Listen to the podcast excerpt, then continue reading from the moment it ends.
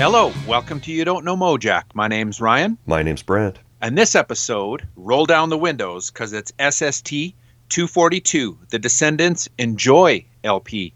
It's a divisive LP, even even for me. I would say it is. Uh, I have kind of a a love hate relationship with this LP, so I'm really Hate? well, not hate. Hate is a strong word. I think maybe love grown relationship is probably Hmm. more accurate. I grown uh, with this record, but I love it as well. So that's that's why it's divisive for me. Huh. Um, but to help us navigate through this very cool record, we've got a special guest as well. Yeah, we've got Brian Probart on the show. Yeah, very cool to have a uh, SST employee on the show to give us a little bit more on the SST story. So, really looking forward to hearing from Brian. We're super lucky to have him on the show. Yeah. Before we get into some spiels, Brant, I actually need to start by trying to patch things up with you and maybe give you a bit of street cred, okay? Okay. Yeah. So last week you were going through your C section of recent digestions, and uh, these are you know your your series of recent listens that you want to spiel about, which are very cool. And but sometimes you know I have this knee jerk reaction when I when I just get like the whiff of hairspray. Just, right. Yeah, you know, I noticed. I, noticed. yeah. So it's kind of visceral. Are you a It's- Junkyard fan now? no, Oh. no, no, no. But, but, and I know you've been trying to get me into Hanoi Rocks for I don't know over a decade. But I think I, I think I was a, a little, a little too dismissive of this band that you uh, recommended, Cheap and Nasty. Oh yeah. And I and I knew a bit about them because I had looked into them when. I guess the most recent time you tried to get me into Hanoi Rocks, I looked a bit into them. Yeah. And I have this visceral reaction because it just like anytime someone wants to get me into something that where I can just smell the hairspray, it's like it just reminds me of like, oh no, man, you got to listen to don't don't dismiss Pornograffitti. You got to listen to the deep cuts on Pornograffitti or what are that you talking about? or that Mr. Big album That's shit. I'm.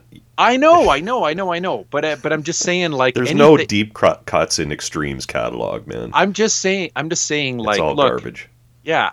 Well, I'm agreeing with you. I'm just saying though that I have this knee-jerk reaction where it's like I don't want to go anywhere near anything like that. It's really tough. But I did because I felt bad. And I want and I wanted to make sure that you're getting all the street cred that you're due. I went after the show and listened to Cheap and Nasty again. And uh, I would agree there's something there. It's more tipsy gypsy than hair metal for me anyways. I don't think I'd ever be a huge fan, but I I do think that for folks who are into that type of music, there's something there. For me though, like I- I'm gonna spend my time on like listening to this new super awesome garden variety box set that I got versus cheap and nasty. But there's something there for cheap and nasty. I was too dismissive last week, so I needed to make that up to you. Okay, thanks.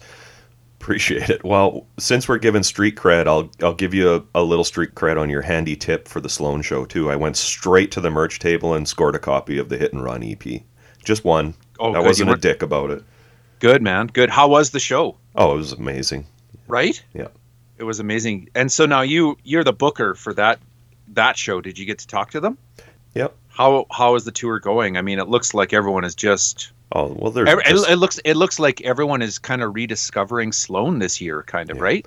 well, they're super nice guys. Chris Murphy is like one of the funniest dudes ever. So Yeah. on, uh, you know, I said to him like, "Hey, um, because the show started much earlier than we normally would start a show, right?" And I and I said something along the lines of like, you know, we can. They were just chilling backstage, right? And I said, "Well, you know, we can bump the sets a little bit if you want." He goes, "Oh no, no, no! We could never do to that. Do that to the, our fans. They're all paying for babysitters." It's true. it's true, man. Yeah. So good. So good. I it's one of those one I know they played uh two nights in Winnipeg. It's one of those things where like if they came through again in a year's time and they were doing a two nighter, I'd almost be tempted to get two tickets just because it's so rare that I get to go out with my main squeeze and have a good time and it's like sounds good, people are cool at the venue, you know, it's so rare. Yeah. Oh yeah. I saw people I haven't seen in since the Smalls reunion. You know. there's a there's a Canadian deep cut for you there too. Yeah. Well, hey, that's great. I'm glad you went to the show and you picked up a copy of that Hit and Run EP. Um, it's wicked, and it seemed like they're kind of doling out a few copies per show. So I think they know that the the mega fans still need it, and they're not they're not putting like all 20 copies out at each show. So again, just shows how cool people the Sloan guys are, right? Yeah, I texted you that I overheard somebody ask the person selling merch if they could get a special deal if they bought one of each of the vinyls. Yeah. Ugh. Ugh. anyways, anyways, hey, uh, can I uh, then head into some legit spiels, man? Mm-hmm. Long overdue, Brant, but I don't know who's on first. Watts on bass. Watt is on base. Here we go. Long overdue. I've got a few. I think I've got six or seven. One of which I mentioned not too long ago. I gotta just add to the list that Larry Mullins and Mike Watt TVI seven inch that's gonna come out on ORG for Record Store Day in April, but also uh, either recently released or coming up soon or newly discovered by me. One I wanted to mention is this uh, this record, Mike Watt and Charles Plymell, live in Fishtown, Philadelphia, recorded in August of 2008. This is on Feeding Tube Records. Released, it's going to be released March 31st, so it'll be out, I guess, kind of shortly after this episode airs. Digital only so far. Charles is an American poet and novelist, and for this set, Watt reads some of his poems, and then he works the bass while Charlie lays down some words. It's a cool one. Another one that is uh, is coming out soon here, or I think it'll be out by the time this episode airs, is Spirit of Hamlet's debut record called Northwest Hamaretto. This is out, yeah, March 17th on Broken Sound Records and Tapes. This is a long distance collab between Watt, Kawabata Mikado from Acid Mother's Temple, Scotty Irving from the Clang Quartet, and songwriter Benji Johnson. This is a psych, funk, experimental noise, free jazz set, and you can pick this up on vinyl as well. Hey, I have to go to Montreal in a month for work, and I bought a ticket to see Acid Mother Temple. They're going to be there when I'm in when I'm in town. Oh, cool, man. Yeah. There you go. Sweet Watt tie in as well. Yep. I think I may have mentioned this last year during our SST windup, but it's going to be released soon. Is the MSSV Human Reaction LP out on Big Ego Records? This is Mike Baggetta, Watt, and Stephen Hodges. I know that one's going to be good. There's also a like a single that has been released recently by this combo called White Feathers. The song is As Always. It's a digital track only so far, I think. It's a trio from the UK and Czech Republic. Some of their press makes it sound like they're actually just from Prague, but some of it sounds like they're members from the UK. I couldn't really figure it out. It's kind of ambient indie rock, cool vocals, cool piano on it. Watt is kind of the guest bass player on this track, as always. And it's from their forthcoming album, Love is a Death Away. It's a cool track. It's not really music that I'm super into, but when I listen to it and you can hear Watt's bass, and it's mixed prominently so you can hear Watt, it's still pretty cool. Yeah. And then finally, this one has, I think this one has been out for a while, but I just discovered it and I discovered it on Watt's Hoot page. He has kind of like a, a news feed Yeah. of all of his releases. This one's out on Corwood Industries, and it's a Watt and Jandek or Yandek Uh-huh. combo. This one is uh, called, it's a CD, and you can also get a DVD called Houston Saturday. This was recorded during the Houston Free Press Summer Fest in June of 2013. Do you know if it's Jandek or Yandek? I've always said Jandek. I'm Yeah, me- pretty sure that's how they pronounce it in the documentary as well. Yeah, I think so too. I haven't seen the documentary. What what's that about? There's a Jandek Uh, we've talked documentary. about it, I think. Ah, man, I must have missed that as a on my to-do list. I'll have to check that out. Anyways, Jandek, of course, is lo-fi folk singer Sterling Smith, and you can uh, get this either CD or DVD set from 2013 where Watt is accompanying him, and it's pretty it's pretty free. It's pretty cool, and uh, you can actually watch the set on YouTube as well. So check that out. If you want to pick up a physical, though, go to Corwood Industries, which looks to be Jandek's like main kind of distro vehicle. It is. Yep. Yeah. And that's it, man. I guess that is uh, six for Watts on Base. Right on. That's all I got, man. Are you gonna deal me some recommends? That's right. you ready? Of course, man. All right. Uh, Dove, Wrecking Ball on Lost and Found 1992. So this band ended up on my radar because they have an amazing song on that DC Rocks comp on Olive Tree Records. We talked about during one of our HR episodes. We talked about this band Dove. Yep. Uh, first off, on the Lost and Found front, when the label came up on wh- whichever episode that was, uh, we talked a little bit about Lost and Found being a weird label as far as releases go. Yeah, And- like is like is it legit or is it not legit? It's hard to tell. And Yeah. they re and they repackage stuff. Yeah. So we heard from uh, Javier from the excellent Where It Went podcast about that specifically. This was, you know, whenever last year. Um, he he said to me, we interviewed Joe Foster from Ignite, um, and if you listen to that show, you know Javier was heavily involved in early '90s Orange County hardcore. Um, like he saw Ignite's first show, for example. Anyways, Javier goes on, and he made it seem like putting out CDs on Lost and Found was a necessary evil for bands interested in touring Europe in the 90s. Hmm. Some of the l- releases were authorized, but then the label would basically have its way and take liberties by releasing things without approval. Sometimes one band member would agree, and then the label would just keep pumping things out without anyone else's knowledge and without paying anyone hmm. um, yeah. He suggested listening to episode 54 of the Where It Went podcast um, to get kind of that's the Ignites Past Our Means EP episode to get a little bit more info possibly on on Lost and Found. That all makes sense as it relates to, you know, the various lost and found releases that I've collected over the years. Some seem like it's a it's a legit release or like a a European version of a North American album, and then sometimes it's like you just release the same thing twice under a different name. Yeah, You know, yeah. it's weird. It's weird. So this Dove band were from DC, obviously. Tons of crazy connections to other bands. Vocalist Eric Langdamo, I believe is how you pronounce it, was in Double O, and Red Sea bassist Ben Pape went on to play in the Four Horsemen. Uh, and guitarist Stuart Kaysen was in the Meatman and later this glammy band called Smash Fashion. And drummer Peter Moffett was in all kinds of bands Wool, Government Issue, Burning Airlines, Foxhall Stacks, most recently. Uh, this band Dove apparently won a twenty thousand dollar prize in this, like a Battle of the Bands contest held by Columbia Records in 1986, and recorded this kind of amazing album that went unreleased until 1992. It's a weird album, ranging from melodic hardcore uh, with some serious shred guitar. It's gothy at times. Some of it sounds like late 80s SNFU, like if you swear you'll catch no fish era.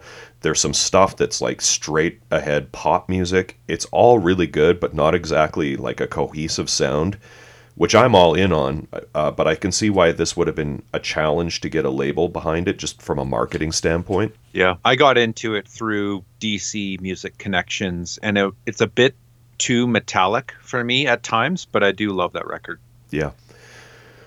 Okay, the next one is Dragnet Life in General, 1988. Cool. Yeah, one of your recommends, I believe. Whitty- Yeah, man. Whittier Records. Um, I, I think is how it came up. We may have discussed Whittier on a Grant Hart episode. Engineer Tom, Her- Tom Herbers had a garage band called Bad Trip with a single on that label. Uh, they were a Minneapolis-based label. Dragnet were all, also from Minneapolis. You know, some members of Man-Sized Action, God's favorite band. Cool band, good songs. There's, is there a Minneapolis sound? Is there a Minneapolis sound? I don't know. That's my question. Oh, I sometimes Yeah. I think I think there are a few Minneapolis sounds. You know, I think there's I think there's some real just like trashy rock.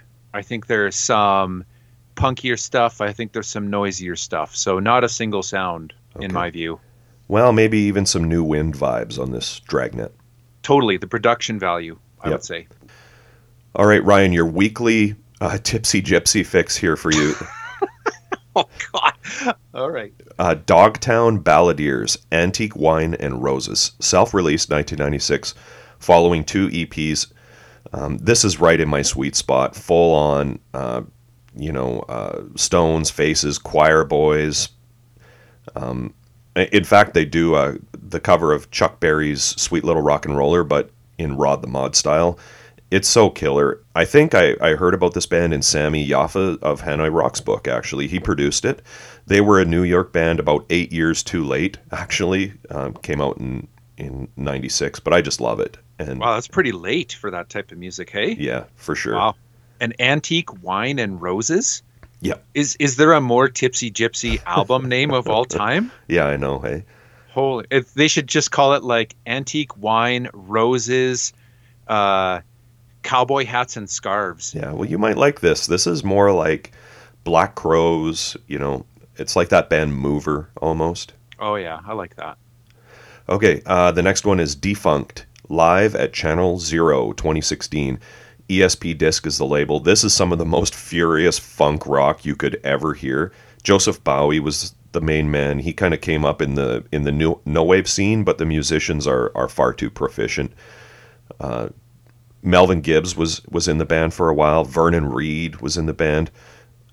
They released a studio album as recently as 2015, so not sure what the status of the group is the playing on this album is just nuts. All the players have just played with so many different famous musicians. I won't get into it all, but the heart at the heart of it all was Joseph just going off on trombone, howling like James Brown.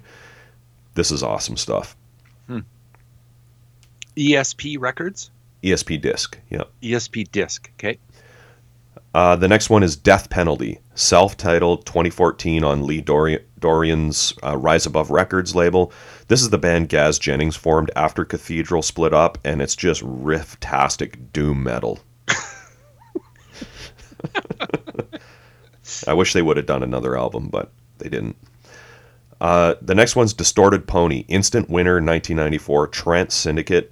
Nice. Yeah, I don't know a ton about this band. It's noise rock, kind of in the big black variety. Uh, did they? Their first their first record was on Bomp. I know. Yeah, it's crazy. Do they come up in noise rock circles, Ryan? Oh, you're yeah. you're way more in Yeah, yeah, tune yeah. to the to the noise For rock sure. scene. Yeah, For sure. Yep. I believe the band was split up by the time this came out. Um, they got back recently and, and played some shows. Not sure what their status is. Our podcast pal Eddie Rivas, who um, was in the killer band Leopold, Leopold. Yeah. Uh, he was, I believe, in this most recent incarnation of Distorted Pony.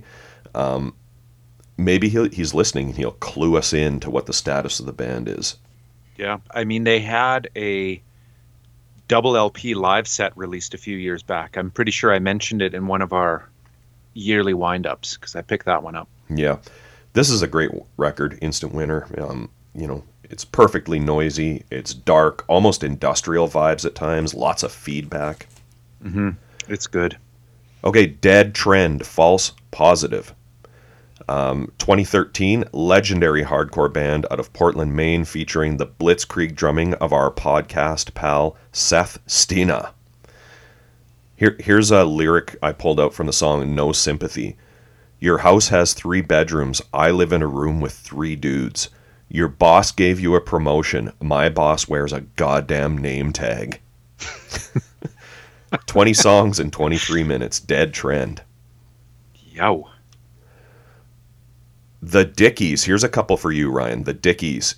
Oh, Idiot come on. Yes. Yep. Uh, 1994 Triple X. Kind of an unsung classic from the band.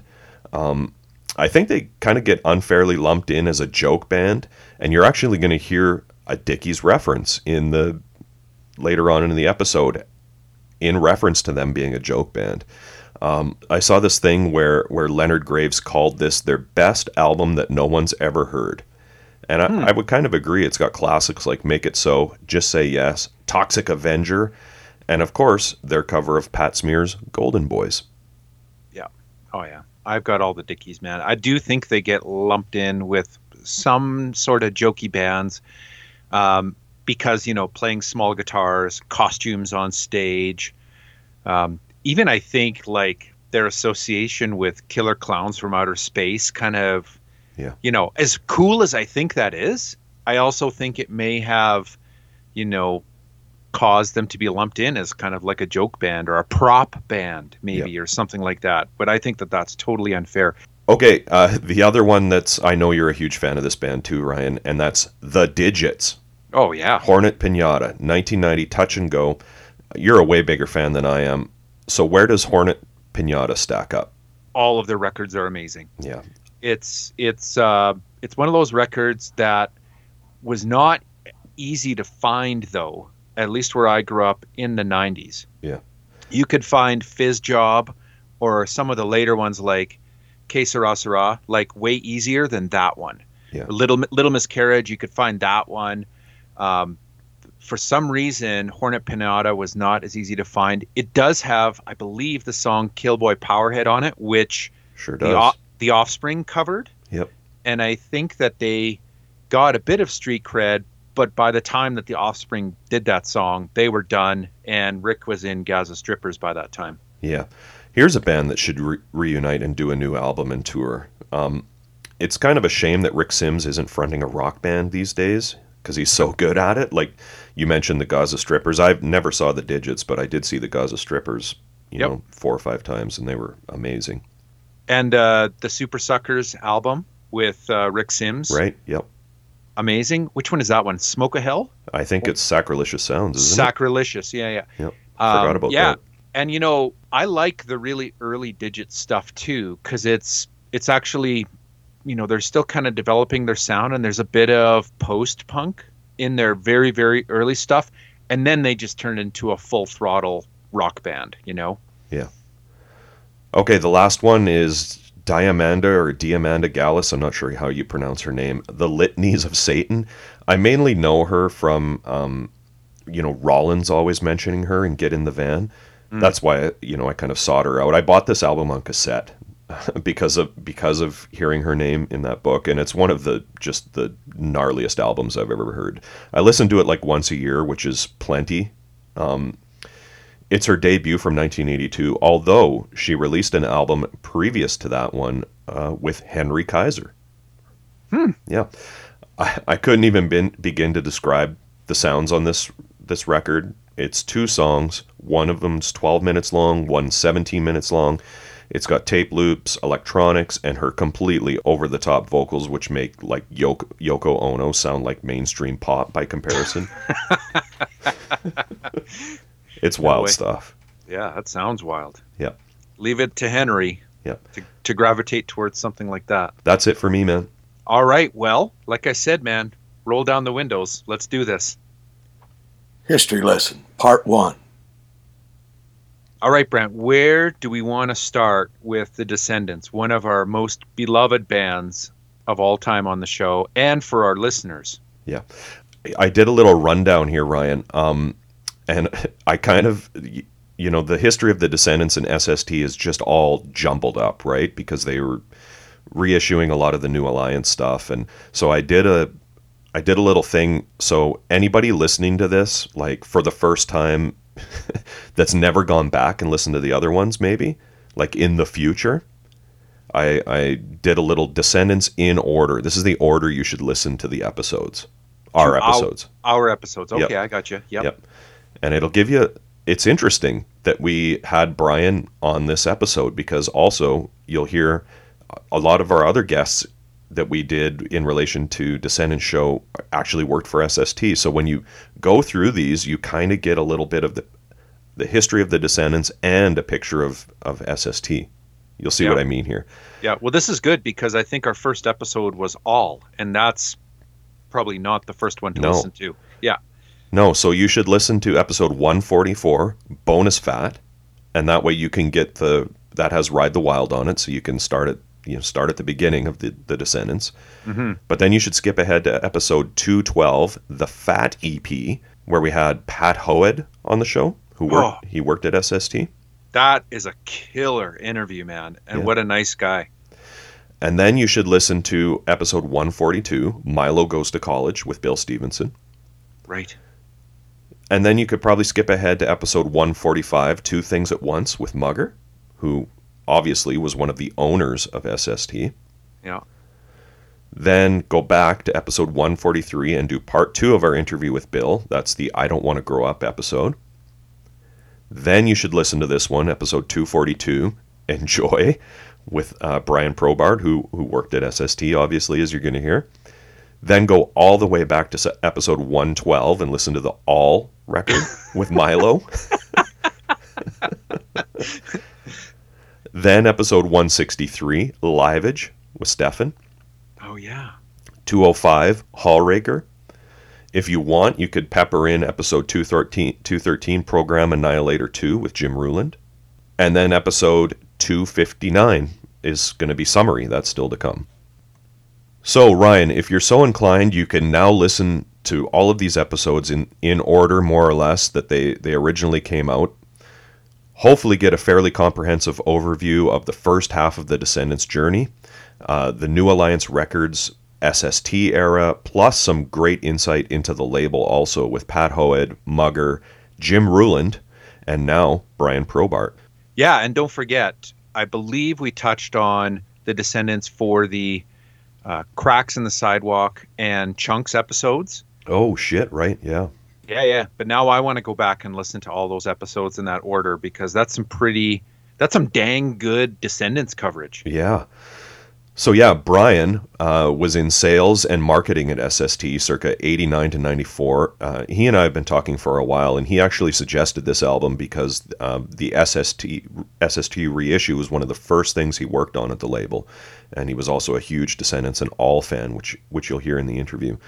So we've got that coming up in a few minutes, but first, um, we'll do a little look at the Enjoy era Descendents. And I pumped Milo for info on this era and the tracks, and you just wait. Like, he just delivered the goods big time. Nice. Yeah. So it's another new lineup of the band. I know we've talked about Ray Cooper before, for sure, on episode 53, SWA's Your Future If You Have One. Yep. Ray was guitarist along with Rich Ford during that era of SWA. And also on the I Don't Want to Grow Up episode, um, he had replaced Frank Navetta on guitar in Descendents for that album. So it basically goes like this Milo goes to college, like literally, Milo went to college from 83 to 85, and the remaining Descendents guitarists Frank Navetta, bassist Tony Lombardo, and drummer Bill Stevenson recruit Ray in as vocalist. Ray preferred playing guitar and would occasionally switch to guitar when Milo made visits to Los Angeles and they would play some shows. Here's what Milo told me Bill met Ray at El Camino College, where they both attended after high school. Since I was already down in UC San Diego, Bill needed a new singer and asked Ray if he would sing. This would have been late 82. Ray did some shows singing with the band in late 82 and early 83. Then he decided he'd rather play guitar. At this point, I would come up from San Diego for occasional gigs. There was at least one show with him on second guitar and Frank on the other. Tony, Bill, and me. I'm thinking the Mi Casita gig in Torrance with Husker Du, Black Flag, and Red Cross. There may have been a couple of others in 83. Then Milo goes on Ray and his friend Greg Cameron were going to punk shows in 82 83 and getting to know the SST crew, like Ginn and Dukowski. So when Dukowski started up SWA in 1984 or thereabouts, both Ray and Greg joined on guitar and drums. Then Ray quit SWA to do Descendents full time in 85. And I believe, Ryan, we touched on this when we ha- chatted with Greg on episode 157. Yep. So in 83, Bill joins Black Flag and puts Descendents on hold. And around March, April 85, while Black Flag is recording Loose Nut, Milo and Bill decide to revive the band. While Bill was off touring with Black Flag, Frank, Tony, and Ray also jammed and played a show, at least one, as The Ascendants. But uh, Frank Navetta at some point sets fire to his gear and moves to Oregon. Bill, Milo, Ray, and Tony record the Grow Up album, but when it came time to tour in July of 85, Tony decides to quit the band, um, a decision he's called the biggest mistake of his life, and that's when Doug Carrion comes in. Here's Milo again. Doug went to Mira Costa High, one year behind Bill and I. Bill was in speech class with him, so he knew Doug better than I did. So I re listened to this great interview with Doug. Uh, this happened a few years ago on the One Life, One Chance podcast. And he mentions this, he, the speech class thing. He's talking about how Bill would come in to, to class straight from fishing and bring like all his fishing gear and give sp- his speech would just be about fishing. Like he would have, you know, whatever, his rod and we- reel or something like as a prop. Yeah. which is just one of the most amazing things you know that I've ever heard. Uh, and that's a great listen, by the way. That that episode, Doug, he just has this manic energy. I I can't even imagine what those early Descendents tours must have been like with them all just zooming on coffee. Yeah. Oh yeah. Even when you see footage of Doug in Field Day these these days, Yeah, you know, decades later, he is going just wild on stage. yeah. He talks about joining Dag Nasty in that episode, and it's just excellent. Totally sent me down a Dag Nasty rabbit hole this week. I've been in a dag nasty rabbit hole for 30 years. Yeah, I know. I've got a quick spiel out of this book, Triple X Fanzine. Okay. and this one of course is the uh, the book the collection of the triple x fanzine 83 to 88 by mike gitter and this came out on bridge 9 in 2017 and mike is asking the asking the band about their new lineup. Okay. for and this this would be like and i think this is you know maybe around the time that they're writing for enjoy i think and on tour. Not sure about that but it says here uh, here's mike gitter. How would you compare the band now to the band of two years ago? And here's milo we're all a lot more compatible with each other and we're all good friends with each other to boot absence makes the heart grow fonder that's something I don't know about, but I feel a hell of a lot closer to everyone in the band. Musically, we're coming into our own kind of fun music. Personally, I'm trying to get out what's inside me more now than ever. Here's Mike Gitter. So it's a maturation you feel? Milo, definitely. At this point, it's really changing. We have a new songwriter in the band who is contributing really heavily. Here's Bill. With the next album, the songwriting all comes out of the entire group. In practice, Dougie will jam a bass line and we'll all start playing along, and Milo will throw in some words. Yeah, I mean, they had a knack for just, or were just lucky of getting other songwriters into the band. And Doug talks about that in the interview, how open Bill and Milo were to his contributions as well. Yeah, yeah, for sure. Okay, uh, Milo goes on here um, about uh, you know Tony leaving and and Doug coming in. Bill wanted to tour after we made I Don't Want to Grow Up, but original bassist Tony couldn't tour. He had recently become a mailman for UPS. Turns out Dougie had been playing bass in local bands like Con 800, Anti, and this cool little known outfit called Insect Cattle. And their EP has come out in the last, I don't know, five years or so on uh, Water Under the Bridge on cassette, uh, a tape which you gifted me, Ryan. And I, li- I listened to it this week. Yeah, It's pretty wild. yeah. Enjoy your gift. Yeah, thank you. uh, so this is Milo again. So Bill asked him if he'd be the new guy and go on tour, and Doug said yes. Um, uh, and on that podcast episode, Doug talks about how Bill left a note on his door, like back in Hermosa or whatever, asking him to to join the band.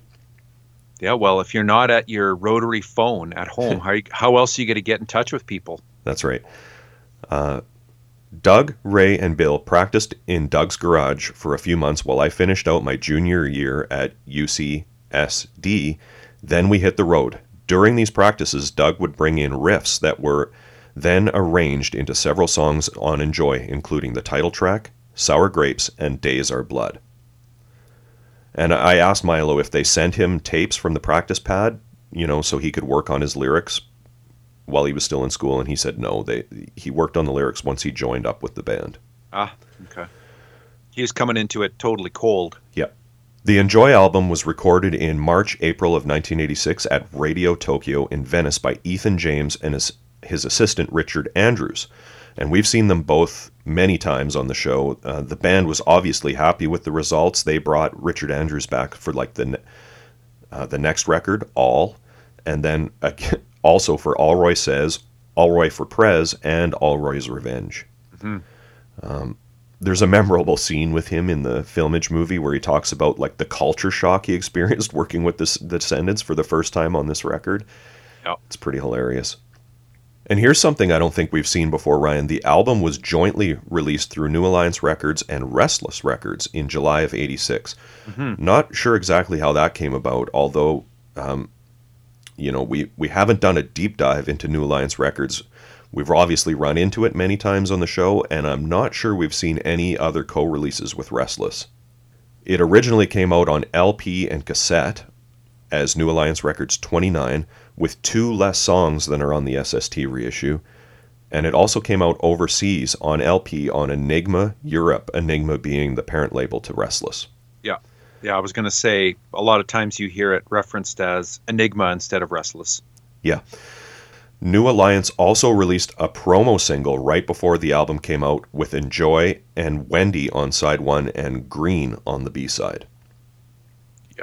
New Alliance Records E29 and no dead wax as far as I could tell. On the single. Yeah, on the single. Yep.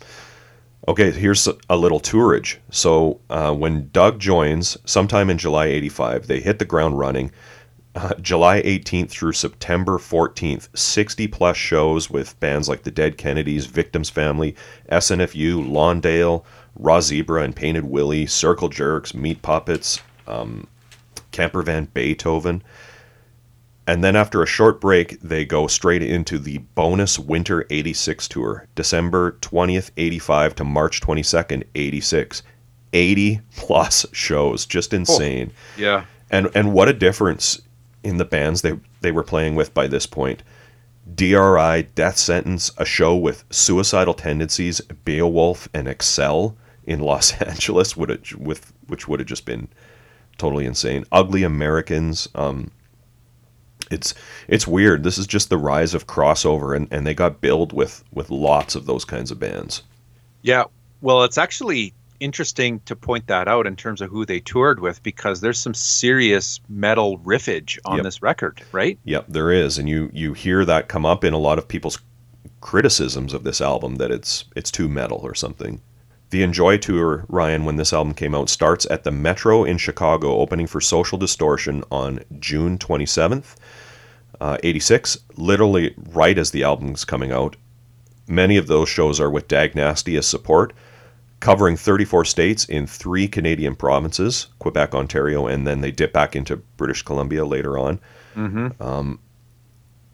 the tour poster just has a dude on a toilet and it's called the just to clear the air and then it, and then it says get a whiff the descendents summer tour explosion the last show on that tour was at Fender's Ballroom in Long Beach opening for 7 seconds along with Aggression and Doggy Style who Doug also played with later on oh and Rigor Mortis was also uh, on that show Here's Milo on what happened next. He goes, My recollection about Doug and Ray quitting is that we had just finished a really long tour in summer 86, over two months and over 60 shows. So I'm sure there was a burnout factor. But also, they were expanding their musical interests into more new wave influenced punk, and perhaps thought the Descendents format was limiting their creativity. They talked about forming a fun punk band in the vein of Toy Dolls or the Dickies which Doug kind of did by joining a band called Doggy Style. He would later join Dag Nasty a couple of months later. Ray left music after The Descendents and is now a computer scientist. Here's what else he said about touring. Um, he goes, Enjoy was released early summer of 86, and I had just graduated, so I didn't have to take any time off. I was done. I had actually taken one quarter off early in 86 to finish the Grow Up tour. That would have been, you know, that extended uh, bonus winter tour or whatever they called it. Yeah. 80 dates Yeah. or whatever. Yeah. I technically wasn't completely done with my degree because I had gotten an incomplete in this stupid course on Wagner. There was a final paper due worth 100% of the grade that I just couldn't write. All I learned from that class was that Wagner was an was a racist anti-Semite, so I just didn't have any oomph to get it done. The Oh, te- let's. Is that like Wagner, the I guess so. composer? Yeah, I yeah, guess so. Wagner. Oh yeah, yeah. uh, the teacher said she'd pass me if I just submitted something by the end of summer, but I but I was off on tour and wanted to never think of Wagner or Wagner again, so I did nothing and took the F. Punk rock ruined my GPA.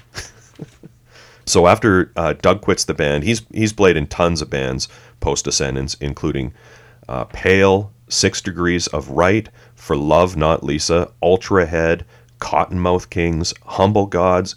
Uh, he's done tons of soundtrack work. Uh, he had a roots project called Doug C. and the Blacklisted. Most recently, of course, the excellent Field Day band. Um, uh, Ray later on reunited with Tony Lombardo in the band Spiffy, whose secret seven inch uh, you gifted me, Ryan. Yeah, I give lots of stuff away to you. What a good guy. yeah, Well, how else am I going to get you to put up with me? you're right. Also, if you head over to Matt Crane's Bandcamp page, you can hear the project that Matt, Joey Butts, and Ray Cooper had circa 92 94 called Locomotive, which is super cool. Oh, I've never heard of that. Yeah. What's that? What's that like? Uh, it's kind of poppy punk. We've talked about it before. Hmm. God, man, we've been at this so long. That's twice in this episode where it's like I've never heard of that, and it's like yes, you have. A few other things I found, Ryan. I found this uh, cool piece from the LA Times by Jeff Spurrier, dated January 5th, 1986. He's hanging out with the band at their headquarters, and this is post grow up, but pre enjoy, so I found it pretty interesting. It's dated January 5th, 1986. Every time we step out this door, we come back complaining, says Descendents guitarist Ray Cooper, 21, nodding toward the open door- doorway of the band studio. You go out there and you're corrupted. In here, it's all clean and virgin. Clean and virgin are hardly the words most people would use to describe the Lomita hangout of one of LA's seminal hardcore speed thrash acts. But? Coo- yeah. but Cooper would know. After all, the two small rooms are not just a place to practice and conduct business, they're also home for Cooper and two other descendents. This is Descendents Central Headquarters, a never never land that functions as a combined clubhouse and sanctuary for the band. You make your own rules in here, says bassist Doug Carrion, 21, sipping on a giant cup of coffee, the Descendents' drug of choice. Everything is everybody's. We have three people's clothing on one shelf, and everyone takes whatever he wants. We share. In here, it's real good. Out there, everybody has their own little area. Such a distinction is of prime importance to the descendents. Despite the name, it's friendship, not family, that rates with the band, especially for its founder, drummer Bill Stevenson, 22. Friendship and trusting people is the most important thing, not art or money or fame, he says. That's the, the foundation this band is based on. That we're four brothers, not four businessmen. Stevens, Stevenson wasn't always so full of brotherly love. He admits that just a few years ago, during the first incarnation of the band, he was a hard person to deal with. I was stubborn and selfish, he says. I was creative and wrote, wrote a lot of songs, but I was real overbearing, telling people what to play and how to play it. I was so unreasonable. The music was good, but that's no reason to be mean to your friends. And friends, he adds, is what makes one band's music dif- different from another's. If I break up with my girlfriend and get another one, that would change the sound of the band, he notes. You are who you associate with. And then it kind of goes through the band's history a little bit. It says, among other things, earlier last year, New Alliance has released Bonus Fat, a collection of old Descendents recordings that seem to signal a continued interest in the band. That was followed in August by I Don't Want to Grow Up, an all new LP displaying more of the distinctive songwriting that has always separated the Descendents from the family of generic speed thrash rockers. I like this part here because I think this kind of signals the, the change in direction here that they had on Enjoy. This is Bill. I would hate to think of locking myself into a particular style. A fan that's worthwhile, a fan you'd want to be your friend, wouldn't think like that. They'd think, is this another album that sounds like the last one? Are they stagnating? That's my idea of a fan.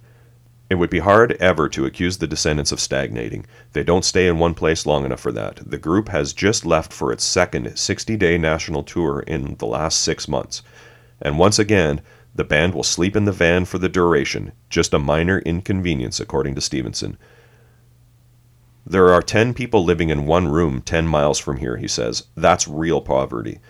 We've got it easy. I'm real thankful that I'm allowed to play music and express myself and be free. We have a real simple existence. I don't want a bed. I haven't slept in a bed since I was 18. I don't want a house. I don't have any material goals. Kind of like punk rock monks.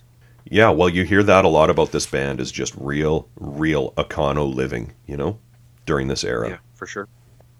A while back, Ryan, our our pal, our podcast pal, Kale Sandvik, sent us a press kit for Liveage, and it has some cool nugs in it, including a, an article that was from Rip magazine, if you can believe it. Was Rip? That was like the one that it was like it had posters in it that you like are Yeah. things you would want to hang up on your wall, right? Yep, including There a- was there was lots of hairspray in that magazine. Oh, right? for sure there was, but there's also Yeah. a piece here called "Growing Up," and it's written by Mike Gitter. Oh no way. Yeah. It says it, it's a, actually a big article, but I just pulled some pieces out of it. It kind of goes through their history and stuff. Following two full US Canada tours and the current lineup finally coming into its own, the Descendents released Enjoy, perhaps their best executed outing to date, with material ranging from the side splittingly funny title cut, fluctuation punctuates the still night air, I queefed, enjoy, to a beefed up version of the Beach Boys' Wendy. I'm really happy with Enjoy, says Bill. It represents exactly what the Descendents are up to now and exactly how the members play.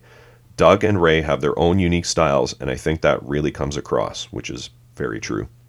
Enjoy is a tour, tour de force of band unity, from Stevenson's ton of bricks skin pounding to Ray's soothing guitar style to Doug's urgent bass plucks to Ackerman's wide vocal range. The Descendents are represented as four individuals, all giving 100% to their art. There's no dictatorship, reve- reveals Bill, and that's really important to me. I've had bosses before, and I've been a boss before, and I don't think that's how God really intended the world to be. I think it should be more like the caveman or I want to be a bear ideal. You have to treat other people with respect, and that's something that you absolutely have to have in a band. It took me a real long time to understand that.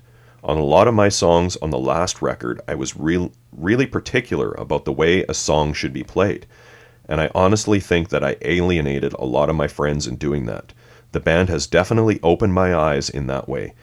If you want to be able to free up other people, you have to set an example. And I see the Descendents as the sort of band that does just that.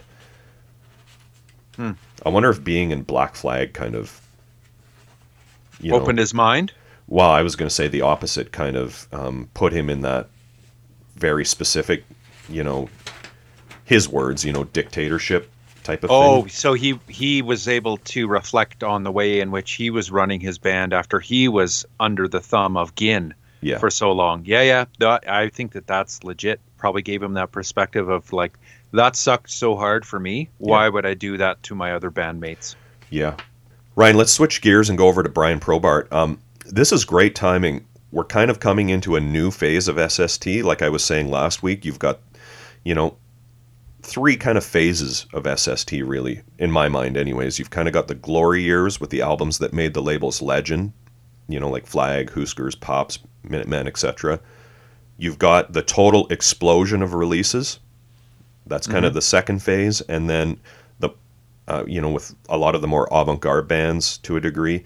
Late Uh, '80s, yeah. right? Yep. And now kind of this third phase, and you know, I would call it the final phase. Uh, again, I want to be really clear. There's still some amazing stuff to come, so please stick with us. But this is kind of the the third phase of the label, I would say, that we're just just now getting into. So it's a it's a good time to bring in Brian and kind of kick that off in a way. Yeah, I agreed. He gives us, you know, what was the haps at the time for sure. All right, well let's let's hear from Brian. All right, we're joined on the podcast today by Brian Probart. Brian, thanks for being on the show. Hey, thanks for having me. Okay, let's go all the way back. Did you grow up in Torrance? I was born in Torrance, but uh, my family was living in Manhattan Beach. Uh, so I live, you know, uh, near the beach, uh, west of PCH in Manhattan Beach till I was about seven. So I grew up at the beach, and then we moved to uh, Sierra Madre, which is in LA as well, but it's more of a you know small town mountain community next to Pasadena rather than at the beach. So I lived there until my first year of high school. Then we moved back to Torrance, and I went to Torrance High and and lived there for probably ten years after that as well. Okay. Uh, so you know, mostly in the South Bay, but with a slight diversion. Right. Uh, what year did you graduate high school? Uh, 1982, graduated January uh, semester early. By that point, I guess hardcore's going full tilt. Is that were you into? What were you into musically at that point? Uh, well, living in Sierra Madre, I was more into uh, uh, heavier classic rock before moving to Torrance. So, you know, Black Sabbath, Judas Priest, uh, you know, things that I, you know, I, as younger kid, I listened to Kiss, and then like a friend's older brother told me about Deep Purple and Judas Priest and Black Sabbath and these other bands I should be listening to. So, Yep. I was into all that, and then uh, you know, Van Halen when that first record came out, they they were from the, the area, and so I was listening to them, the jukebox in the neighborhood, you know, running with the devil, I'd play it over and over again, and Yeah. and then uh, we moved to to Torrance, and I went to Torrance High, and and got into people that were more into Devo and you know new wave stuff, and so it was like an exchange, you know, student kind of thing. My my older brother went to Mira Costa High School, and and he lived in Hermosa Beach, you know, back in the the 60s and 70s, and you know when you could get an apartment for 70 bucks and live, you know, a half a block from the pier, and you know near where all the SST stuff was happening back then. But you know, I, I was in the middle of all that without really, you know, being aware of it. Right. Even in high school, going to Torrance High, you know, Chuck was flyer in the high school back then, like you know, putting up black flag flyers around the high school, and I didn't really know what it was, but you know, I would see those things. Okay, so I guess Yeah. you know before starting at SST, what were you doing kind of after high school and and before starting at SST? so I, I had a, a bunch of temp jobs, or you know, I worked in aerospace and got laid off several times. And when I was working at at Garrett AiResearch, I worked with uh, Dave from St. Vitus. So being a metal guy, when it's uh, St. Vitus play when they had their album release, and so I, I, you know, was early exposed to St. Vitus and got their first record at that show and T-shirt and uh, you know, so that was early on, 84, 85, when I was still kind of a you know metal transitioning into the punk and hardcore. And Right. What kind of business was that that you and Dave Chandler worked at? uh, Garrett AiResearch was like a big military contractor that built you know like uh, uh, fighter jets and Hmm. the B-1 bomber and F-17, that kind of stuff. We we built parts for those those things. Ah, okay. and he he worked downstairs and would dip things in these chemicals like MEK tanks and you know like strip metal you know stuff off the metal and I was doing basic you know assembly of, stuff Yeah. Tell me about seeing Vitus in those early early days. yeah just just seeing that you know record release show you know and it was amazing and you know and being a Black Sabbath fan it was like couldn't believe that there was something you know similar to that in in my day and age you know not from 10 years because I was you know I saw all the big metal bands and you know the Ozzy and on his first first tour with you know uh, Motorhead opening you Yeah, know yeah. their Ace of Spades tour that kind of stuff so you know going from that environment into the punk stuff you know at that time and and you know there's all the crossover stuff with DRI and COC and. You know I really knew those bands pretty well you know before they kind of became metal and you know like the DRI crossover record probably the last one I really know that well but you know it's just I I didn't turn my you know I turned my back on metal and just went into this alternative world and you know didn't look back until much later. Where was that Vitus show? That would have been I want to say at the Roxy Theater in Hollywood, and Ron Coleman was handing out free T-shirts to the first whoever you know hundred people through the door and you know Hmm. uh, and, and I had no uh, no other connection with SST at that point other than just you know going to see a friend's band. Right. How did the SST get on your radar as far as like a job opportunity? Well, you know, I, I I knew the music through skate videos like Wheels of Steel, uh, Streets of Fire, that kind of stuff, Yeah. where you know, like Natas's part with Fire Hose and that kind of stuff, where you just watch it over and over again, you know that music, and so uh, at 25, after you know bouncing around from different jobs, I sat down and decided like, what do I want to do? What am I into? And it's music, so.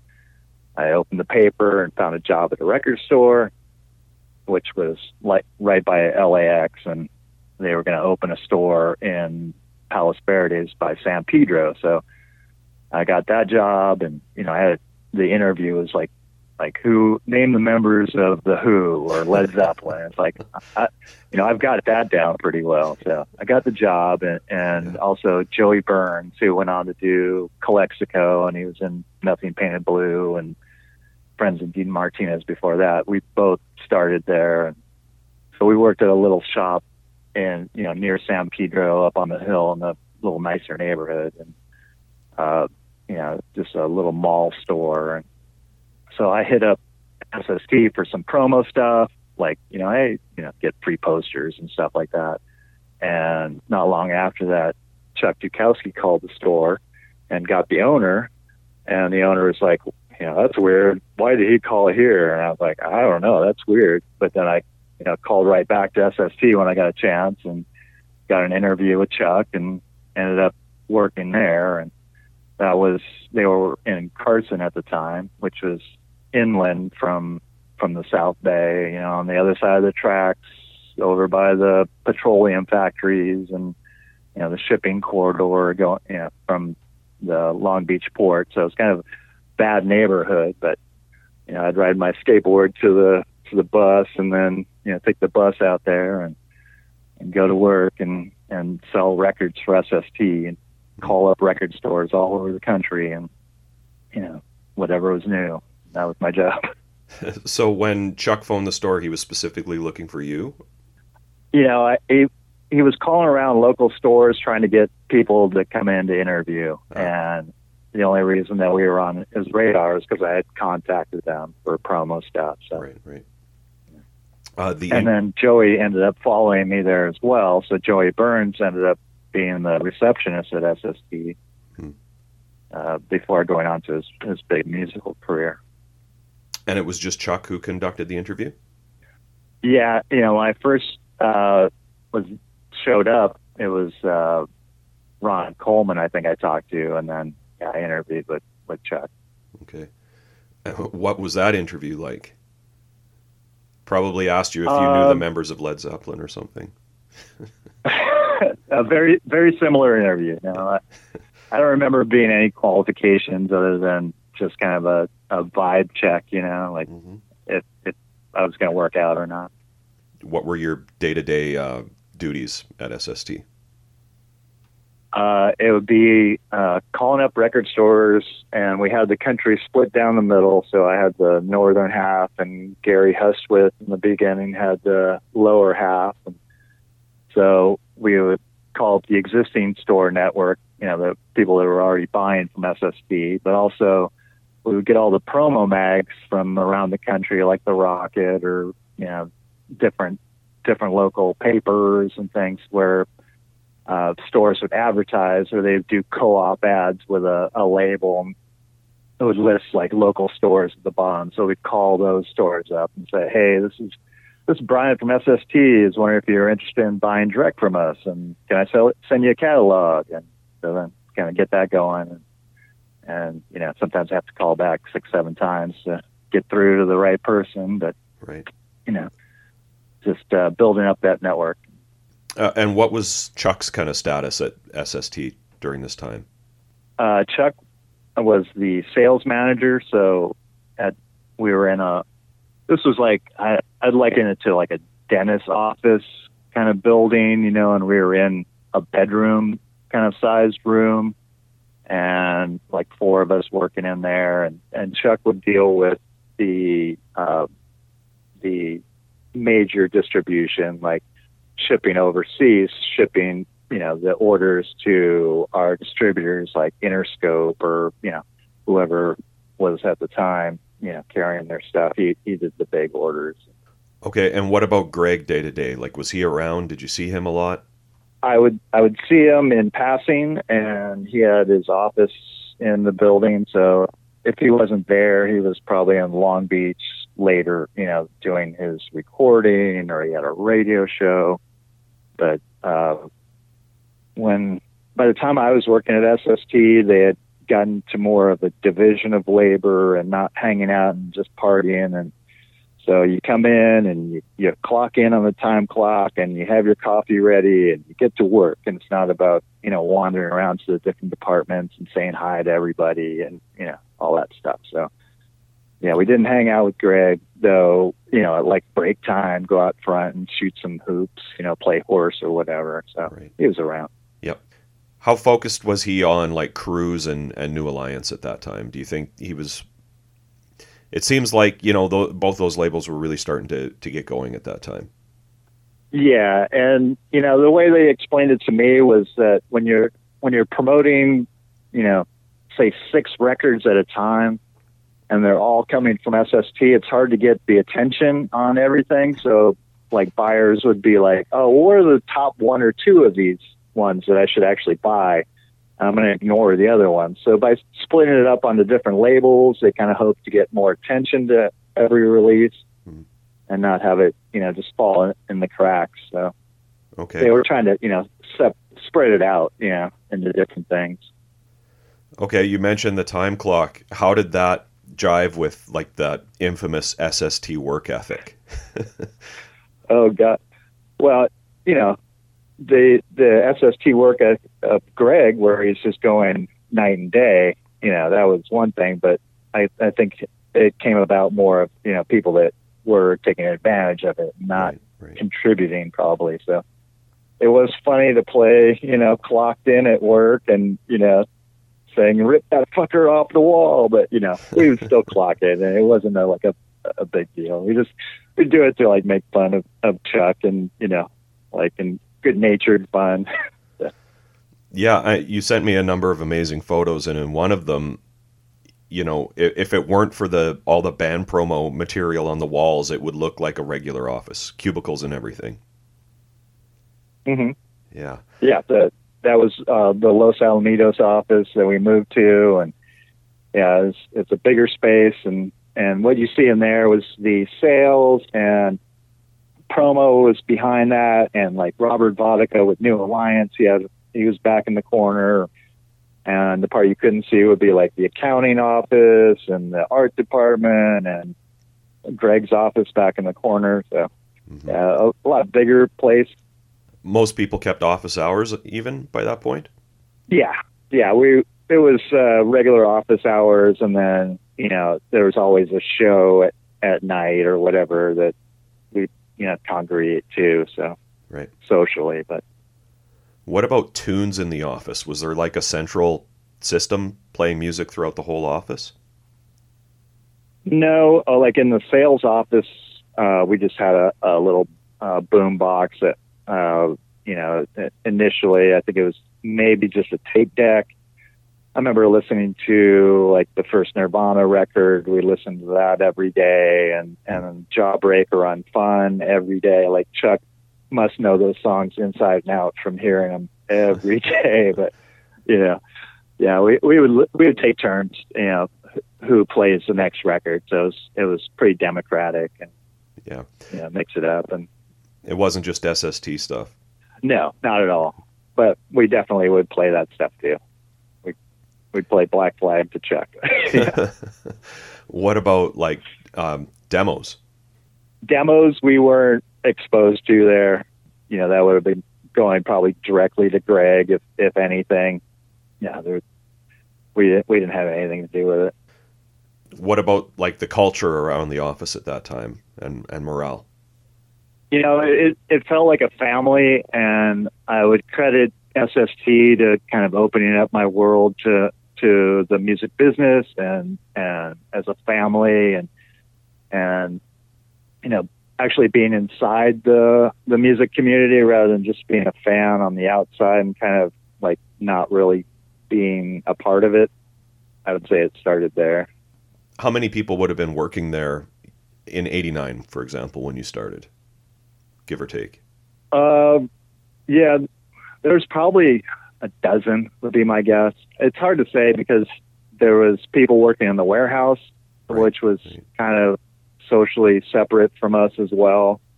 And you know, there's a lot of people that you know, there's probably like five or six people working in the warehouse that I didn't even know. So it, it's hard to put a number on exactly how many people were there. Yeah. So in the roughly five years you were there, I believe, like how many times did you move move offices? Uh, only we only moved once. Um, they were in Carson when I started there, so they'd already basically been run out of the South Bay. yeah. And uh, but you know this was you know just probably a, maybe a mile south of Compton and a mile north of Long Beach, kind of in a nether world there. And then we moved even farther east to Los Alamitos, which is where a racetrack is, uh, like a horse racetrack. And this was just like, you know, an, you know, industrial building, tilt up concrete thing that was new. And I remember going to the bar by the racetrack at Los Alamitos with people, and it was some, you know, old, like, connected gangster guy with a Cadillac out front and, you know, red velvet booths and you know that was the old neighborhood, but we were in in a new you know building there, and and then Greg also started you know his Long Beach Cruz thing before that, and and he just ended up moving it all down to Long Beach at some point. Mm. Uh, when I was working at Revelation later, that Greg was in Long Beach then, and we would distribute SST stuff from him. So the pictures that you sent have some of those photos of the infamous hangout places. You know, near SST. Tell me about some of those, like where you would mm-hmm. go for drinks after work or whatever. Well, we had our we would have a field trip to Alfredo's, not the the one in Lomita, which I had gone to many times as well, but this was one in Carson. I think they had three of them at the time. So, hmm. you know, let's go to Alfredo's for lunch. And yeah, so we all packed up and went to Alfredo's. So that that would be a, a local spot for us. But yeah. Yeah. We were definitely by the time we moved to Los Alamitos, we were kind of culturally, you know, somewhere else. We weren't in the South Bay anymore. Were you around when the SST Superstore started, or was that a bit later? Um, no, I was there when it started. I actually filled in a couple times. Uh, like uh, Falling James from the Leaving Trains was working there, and hmm. uh, Pat Smear was working there.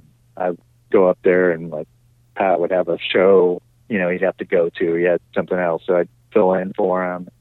And that was right before he got the call from Nirvana and, and all that. But definitely worked there a few days, not not very much. So we're talking about Alfredo's, so let's talk about the Descendents a little bit. I'm assuming when you went to the other Alfredo's, it was with some of them. Uh, no, actually, I would go there as a fan. Uh, my, I would say probably around 87, 88, uh, my friend from high school, Chip, he had all the Descendents tapes, and we'd cruise around in his truck and listen to Descendents and you know enjoy. And they all, you know, and the first All record when it came out was around that time. Right. And so yeah, Alfredo's. We would definitely go down to Alfredo's and and eat there a lot. Uh, in early '88, I was uh, I went back to college uh, for a semester during the day and I was working at uh, AMC Theater in Lomita at night, and some guy in a group came up with uh, uh, all that red Allroy T-shirt, And I complimented. him. It's like, oh, I love all. And he's like, oh yeah, it's my band. And it's like, oh. And I realized it was all, and it was, you know, this was Dave and you know Bill. You know, I'm, I don't know if Bill appreciated that it was it was Dave's band, but Right. uh, you know, Bill came in and ordered, you know, four hot dogs and four cokes, and they went and watched the movie. But it's like, ah, so yeah, I wasn't hanging out with them, but I, I definitely met them. Yeah. uh, was where I, I did uh, order a lot of stuff, mail order from them. I, you know, this is the only band that I, I was a fanboy of that I would write a letter to, and Right. their uh, their merch girl Serena, who was Shreen, I guess, but uh, Serena would answer my letters and and fill my orders, and you know I'd ordered you know like four bonus cups and all the T-shirts and stickers and everything. Okay. Well, you specifically suggested, you know, this Descendents Enjoy record. Why? Was it one of the first things you worked on when you when you started at SST, the reissue? It was something that I remember being there for, and that uh, you know I was very excited about it coming out on CD because I was you know I you know I felt like that was a superior format in 1980, you know late 80s or whatever. Yeah. And uh, when it was on Enigma, it didn't come out on CD, so this would be the first time on CD, and uh, you know maybe the other people at SST weren't as you know hyped up about it, but you know I, I was I was. So I made a, a one sheet promo page to tout it to the stores that I'd fax out. You know, you know, first time on CD, and uh, that's why I, I wanted to be on this episode. And Yeah. you know, it, it was the Descendents that really pulled me into that whole whole environment, anyways. And you know, before working there, I, I was you know I was a fan of Sonic Youth and Husker Du, and you know. Meat Puppets, Minutemen, a lot of a lot of those bands, kind of you know, a little bit, but not, you know, they weren't my favorite band. Right. So, you know, we hear a lot about when you're looking at the whole picture of SST that the era that we're just starting to get into now, this 89 to whenever, mid 90s, basically the the era you worked there, that's like the low point of the label. What do you what do you say to that? Um, Musically, I mean. I feel like looking at, at as just the SST releases, maybe uh, it was more like uh, family bands that were still still performing, like you know, uh, Leaving Trains or Jack Brewer Band, or you know, they were on New Alliance, but uh, you know, bands like that that were still in the in the orbit, but not the the big bands that gone on to major labels. So it's kind of a weird time of being, you know, that still SST, but still doing those bands, but I feel like the the newer stuff is being put onto Cruz, you know, with uh, all Big Drill Car, Chemical People, Skin Yard. Maybe a little more artier stuff was going on to New Alliance, and SST was kind of more of the, you know, bands that had been around already. So Right, right. it wasn't as new forward looking and and you know when i first started there i, I said oh you know i think we should sign nirvana. They're great. And they're like yeah we know about them. And yeah. And then the other band was jawbreaker. I was like oh you, you know i think jawbreaker's great. They don't they don't even have a cd for their first record you know? I felt like they were right for you know being signed and everything. And they're like yeah they, they kind of sound like squirrel bait. And so that didn't happen either. But Mm. so that that was the end of my A and R career there. Any standout records in your mind from that we're going to be getting getting into on our show in the next couple years? Like what were the bigger records that you Um, would have been working on? Honestly, there was uh, there was stuff on all three labels, and it was a mix all the time. So, you know, as far as like new bands that I thought were really going to take off, I was I thought all should be like a, a stadium band, like they should be playing bigger places. Everybody should know all. And, Yep. and Big Drill Car, and you know, it's like those are the the bands that were going out on tour and really working, and and there was you know there's other releases like Negativland, U2. They were you know like a big deal that we had to deal with. There was uh, Jack Brewer. There was Overpass record.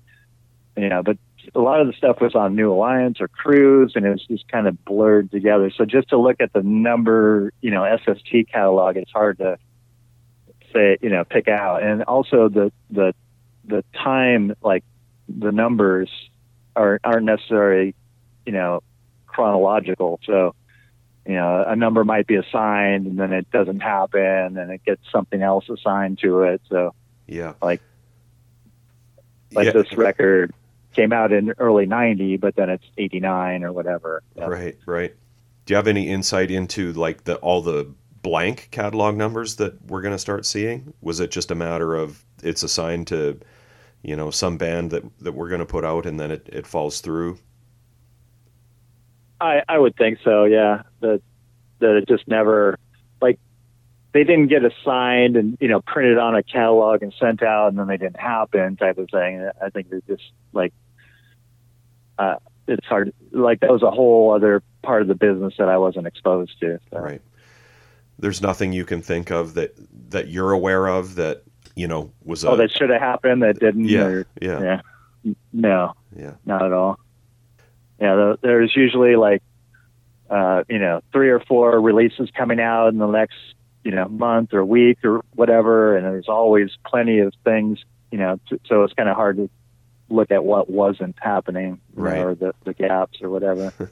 and the numbers would, would, they wouldn't be like, you know, 374, 375. They wouldn't come out like one after the other. Sometimes, like the Cruz records, those came out, you know, and those low numbers and they're sequential and Right. not missing anything. But but yeah, by the 200 something of SST, it's hard to say.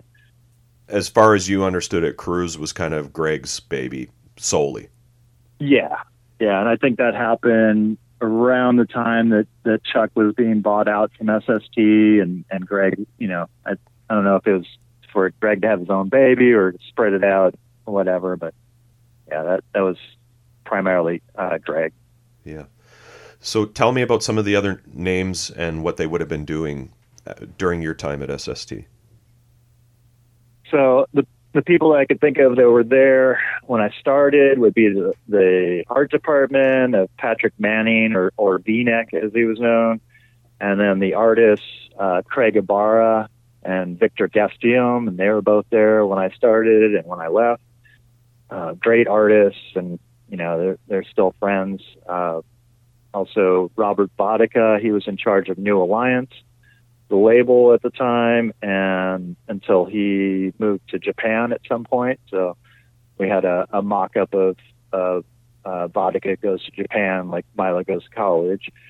uh, Rich Ford, Richie was production guy and, and he had his own little office near us. And, you know, he would just be locked in there all day and we'd see him at the end of the day or at lunch or whatever. The, the accounting department was kind of anonymous to us. Uh, there was Greg and his assistant Sydney, who hasn't really come up, I don't think, but but Sydney, she was always, you know, uh, working on behalf of Greg or or like his, you know, spokesperson in, in the company. If you needed to talk to Greg, Sydney was the person. Mm. And uh, you know, Chuck was the the sales manager, and you know, so he'd be in in meetings with with Greg or whatever. But you know, he was primarily in our our office with us.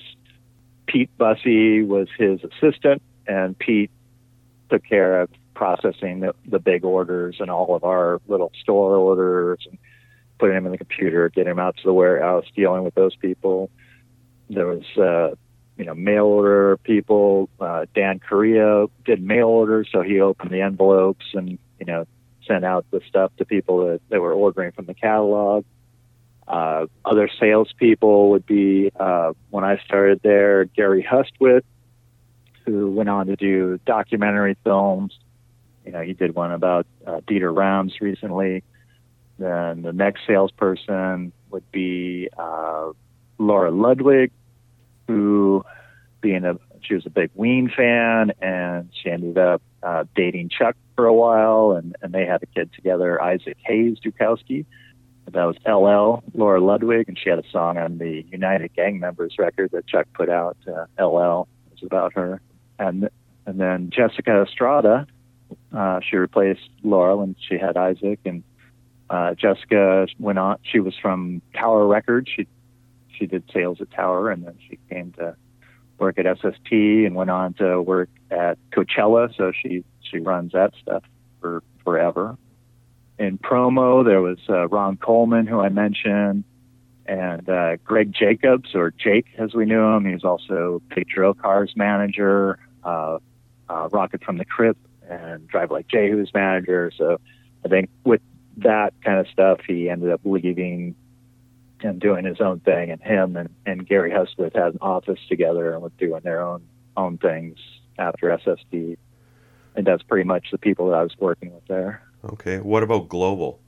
Um, Global, forget who was who was doing booking at the time. It wasn't Chuck anymore. But they still had the the in-house booking. Yes. Yeah. Yeah, for the most part. Would bands come in to the office? Occasionally, uh, and again, we're in our own offices, so like, you know, if I were to go walk outside to the Roach Coach or whatever, I might see, you know, HR or Earl hanging out or whatever. But uh, for the most part, you know, I wouldn't really see bands at work. Right. Might, you know, meet them at shows and stuff. If you walked outside to the what? Oh, uh, like at, at break, we would have a, a truck, you know, they call it the roach coach, uh, you know, uh, truck show up for, for food, you know, and you can go out and get burgers or you know, Ah. burritos or that kind of stuff. So I, I can remember at one point, you know, going out and finding a bag of weed out front and then seeing HR out at the truck and like, Hey, I think this is yours and giving it like, Oh, thanks.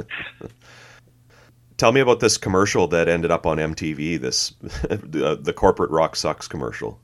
Okay, so yeah, that was with uh, Gary Hustwit, um, and we we had a little script, you know, and we went to this little studio and kind of a all day thing of filming the egg frying in the pan, and then you know waiting around for all this production stuff, and and I remember Greg rolling up a joint on the mixing console, and we went out and smoked a joint, and so you know, when it's time for my scene, I was pretty high, and we uh, we we do that split second scene and it of this is your brain, this is your brain on corporate rock, and yeah, that that aired on 120 minutes and on Headbangers Ball, and yeah, Yeah. Yeah. And it's up on up on YouTube now. yeah. There's there's a clip of it on YouTube. I've I've got a VHS of it somewhere, probably a better copy. I, I should upload sometime. Okay, well you mentioned weed, so I have to ask. Like, obviously, the the SST folklore has it that you know there was a lot of pot getting smoked. Was that like a daily thing at the office? Uh, it wasn't at work, and again, that that was.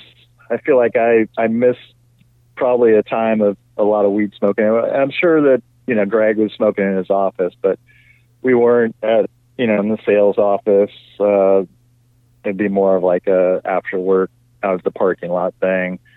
But definitely before every show, uh, I would have been high, and you know if I don't remember people, that's probably why. Did you leave SST to go work at Revelation, or how did that work?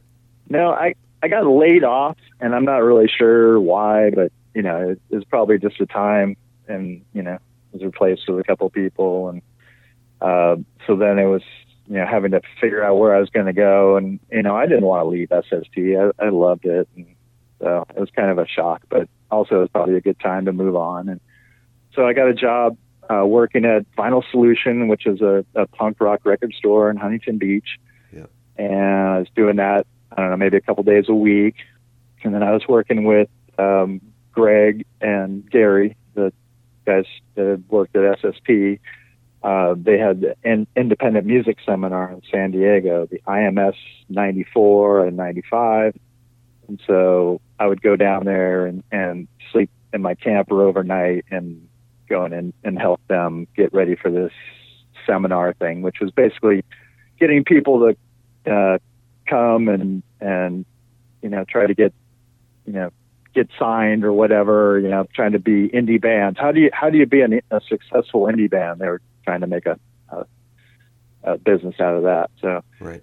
doing that and then I was also working at the Irvine airport for Hertz driving parking cars one or two days a week. So like kind of scraping together some and then uh, w- I was working at at Vinyl Solution, and a guy Jello was working at at Revelation. It's like, hey, maybe you should work at at Revelation. You know, they need some sales help. So that's how I got pulled into that. And, you know, I started there and was initially just given a, a telephone on the corner of the, the artist's desk, you know, to call, call a few stores and make some sales. And, you know, eventually I got my own desk and, you know, started taking over the place. But hmm that, that's how I transitioned.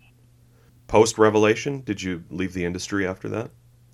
Yeah, I uh, got a job at a uh, motorcycle video company. We we produced uh, stunt bike videos for road bikes, and we were uh, distributing like motocross and supercross and uh, BMX videos, that kind of stuff.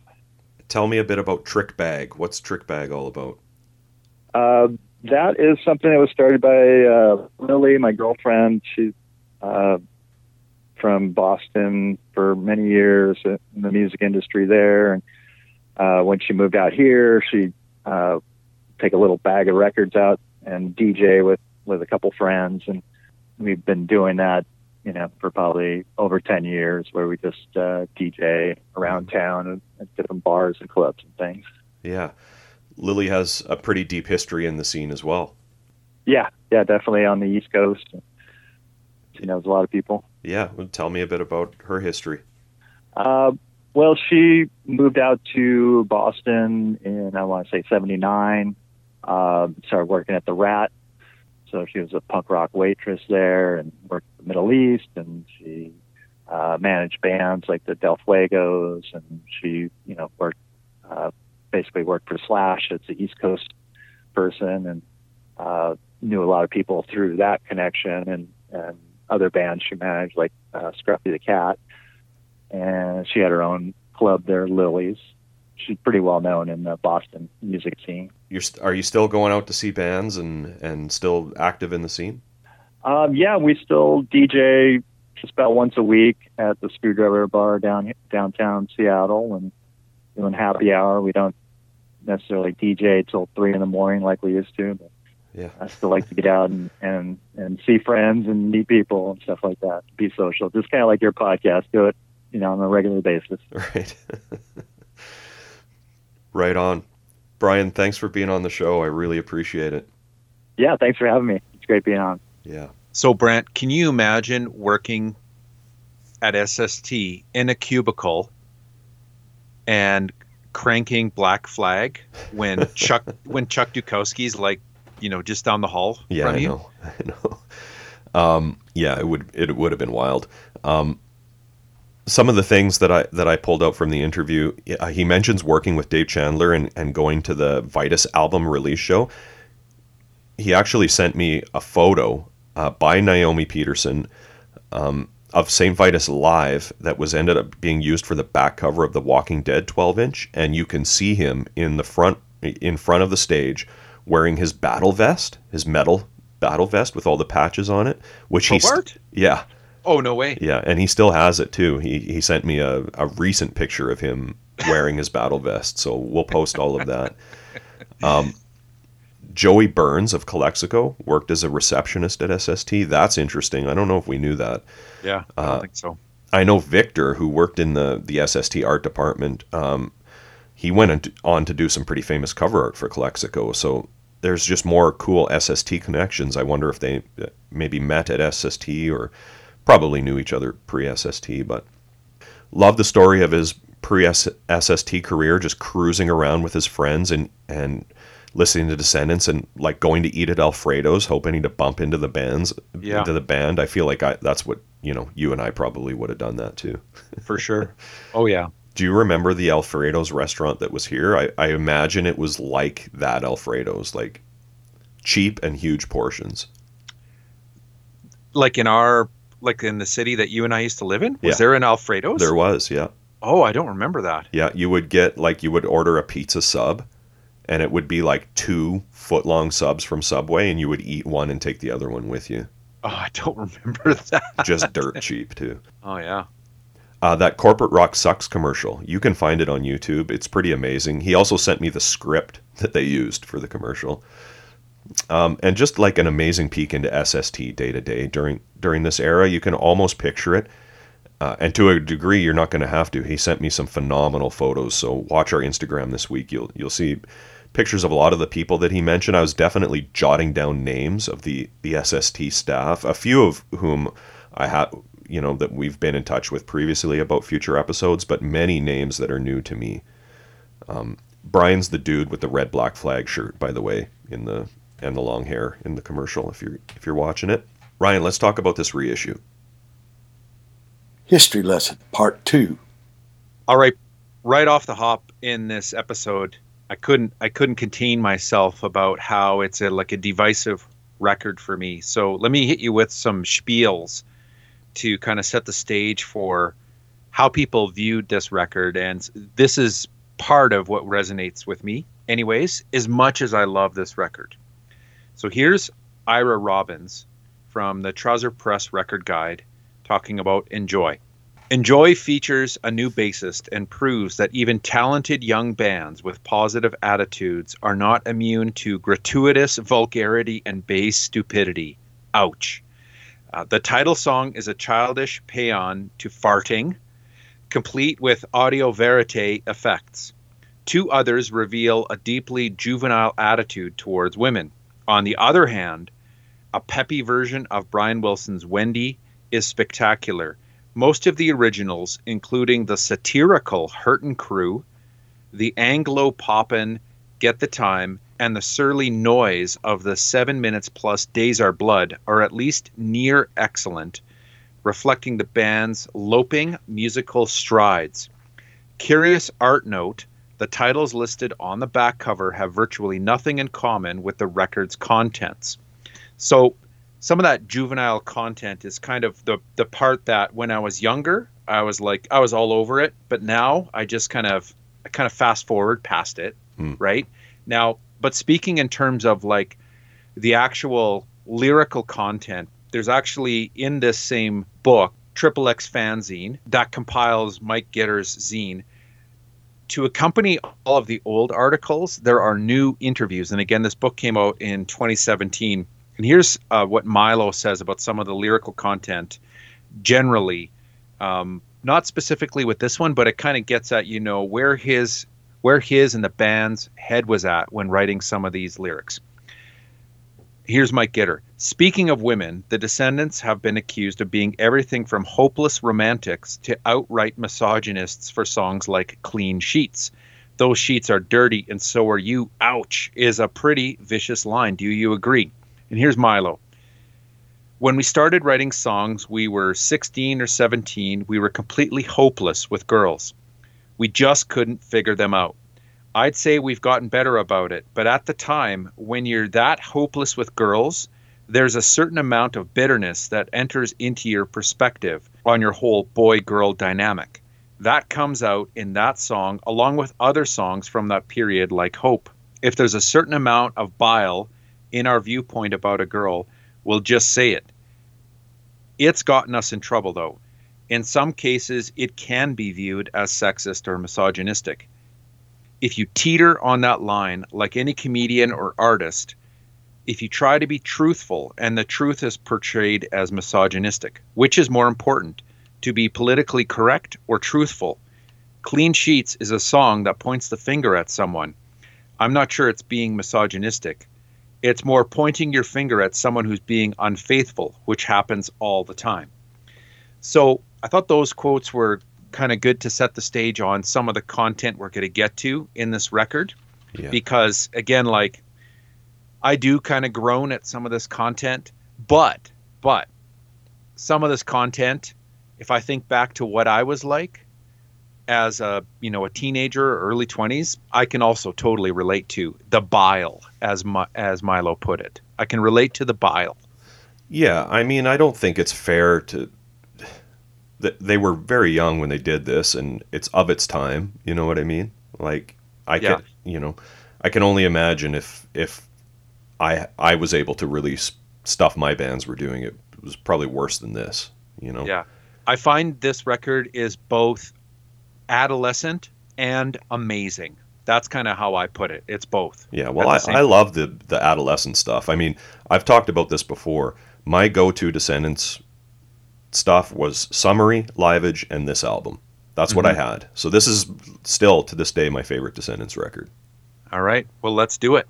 All right, Ryan. So as we mish- mentioned, this is an actually a reissue. It came out in 1990 on LP, CD, and cassette. Actually, the CD came out a little bit later. Um, I'll talk about that a little bit when we go through the artwork. Um, two bonus tracks that aren't on the New Alliance release. No info on whether anything was done to this sonically, but I suspect not. I, I haven't heard the New Alliance version, but I'm, I'm guessing it's the same. Yeah, neither have I. I've got it on CD and a, I think a relatively early version of it on SST, and they they sound pretty much the same. Have not compared it with the New Alliance version. Yeah. Okay, so the first song is Enjoy, credited to the whole band. Here's Milo. It was a Dougie bass riff, but obviously Ray and Bill had major parts to add to it. When I first heard it, it was pretty complete as a piece of music, so I just added the words. I remember thinking, what a cool jazzy song, then proceeded to fuck it up with lyrics about farting. Sorry, Doug. I actually, you and I were talking about bootlegs a little bit earlier. I have a boot from August of 85 at a place called the Fool, Kill- Fool Killer in Kansas City where they play an instrumental version of this and it sounds like something, you know, Gone would have done or you know, or something mm. like that. Milo calls it in like he, he after the song he goes, "That's our that's our new artsy fartsy song." yeah, it's one of the few songs that are named the same on the inside and the outside too in terms of the track list. Yeah. I love this song. I always have that bass riff, Bill's drumming, Ray's harmonics on the main riff are just awesome. Uh, per- those perfectly timed farts, and of course the lyrics with all of the the inside jokes and the Descendents slang, were like, uh, why don't you take a whiff of my sniffing jiff, whatever that means, and and let's go. Oh, to- oh, you don't know what that means? No, what does sniffing jiff mean? Oh, I'm not gonna say anything. uh, let's go to Gooch's and get some apricots. whatever that means. Um, yeah, it's I don't know. Like I don't really consider the the farting and stuff when I hear this. I just hear an awesome song. The second track is Wendy. This is I I'm using air quotes when I say written by Brian Wilson and Mike Love. I doubt Mike Love had much to do with it. Originally credited to Brian alone, but Love's name got added after he sued Brian in the 90s. Mm-hmm. Mike Love was apparently eventually awarded co writing credits on 35 songs after this lawsuit and $13 million. Uh, Brian Wilson has said it was written as an attempt to flatter the group The Four Seasons by imitating them. It was released as a B side to the Good Vibration single as well as on an EP called Four by the Beach Boys and then ag- again on their 1964 album All Summer Long. Here's Milo. Bill wanted to do a cover song for the record because we'd never recorded a cover before. And then he says, more recently, we have covered Glad All Over on Ninth and Walnut. I wanted to do It Won't Be Long, and Bill wanted Wendy, which I was also happy to do, although my favorite Beach Boy song is Don't Worry Baby. Yeah, I love this track. I mean, it's uh it's one of those covers where it's almost like, you know, the Descendents it's a Descendent song almost after all these years of listening to it. It's a great one. Weird though to put a cover on as track two. It's always weird for a cover to be early on in an album for me. They always seem like they should be on side two. I don't know. Yeah, I don't know. It's probably just the nostalgia factor for me and just knowing what song's coming next as I listen to this album. Uh, but I, I just I've always loved the sequencing of this record, and we'll get to that in a little bit when we get to side two. Um, the track he mentions it, it won't be long is an early Beatles song, and and either that or "Don't Worry Baby" by the Beach Boys would have been cool covers for sure. Mm-hmm. Um, definitely, you can tell the Beach Boys were a influence on the Descendents. You know, for sure. It's such a great cover. Those classic Bill Stevenson snare rolls, Milo's vocal, the way they they mix the backing vocals uh, just gives me the feels every time and and like so much of this stuff it just takes me back. I've heard this album a thousand times or more and and one thing i never really noticed or i guess probably dissected before is is the bass playing. In that podcast interview um, that i mentioned earlier with with doug he talks about how he comes more from the Dee Ramone school of bass players very different from tony and Karl. And I never really picked up on that nuance until I, I really started to listen for it, but it's very true. Mhm. The next one is Kids on Coffee, credited to Bill. And this is all on third party websites, right? By the way, the, the song credits. I don't think it's on the on the record anywhere. No, it just says all songs by the Descendents except Wendy, written by Brian Wilson. Yeah. Well, anyways, this song is Kids is generally credited to Bill. It's 44 seconds. This is the song that made me and my friends into just savage coffee drinkers when we were like 15 years old. And just the whole vibe of the song with the, you know, the bonus, bonus, bonus, bonus part just exudes that hopped up on coffee vibe. I think this is the first mention of the Bassmaster General with Bill's warning at the beginning of the song. Yeah. And now, thanks to our interview with Milo a while back, I know what crappers are. They're they're like things like soup crackers and, and shit like that that you eat with when you're drinking your coffee on in the van. And it of course it has you know the famous line about driving down to San Diego and passing up the nuclear tits, which you can see for a brief second in the video they shot for this, all of which I asked Milo about. So he goes, The video was filmed by a UCSD film student. I can't remember his name.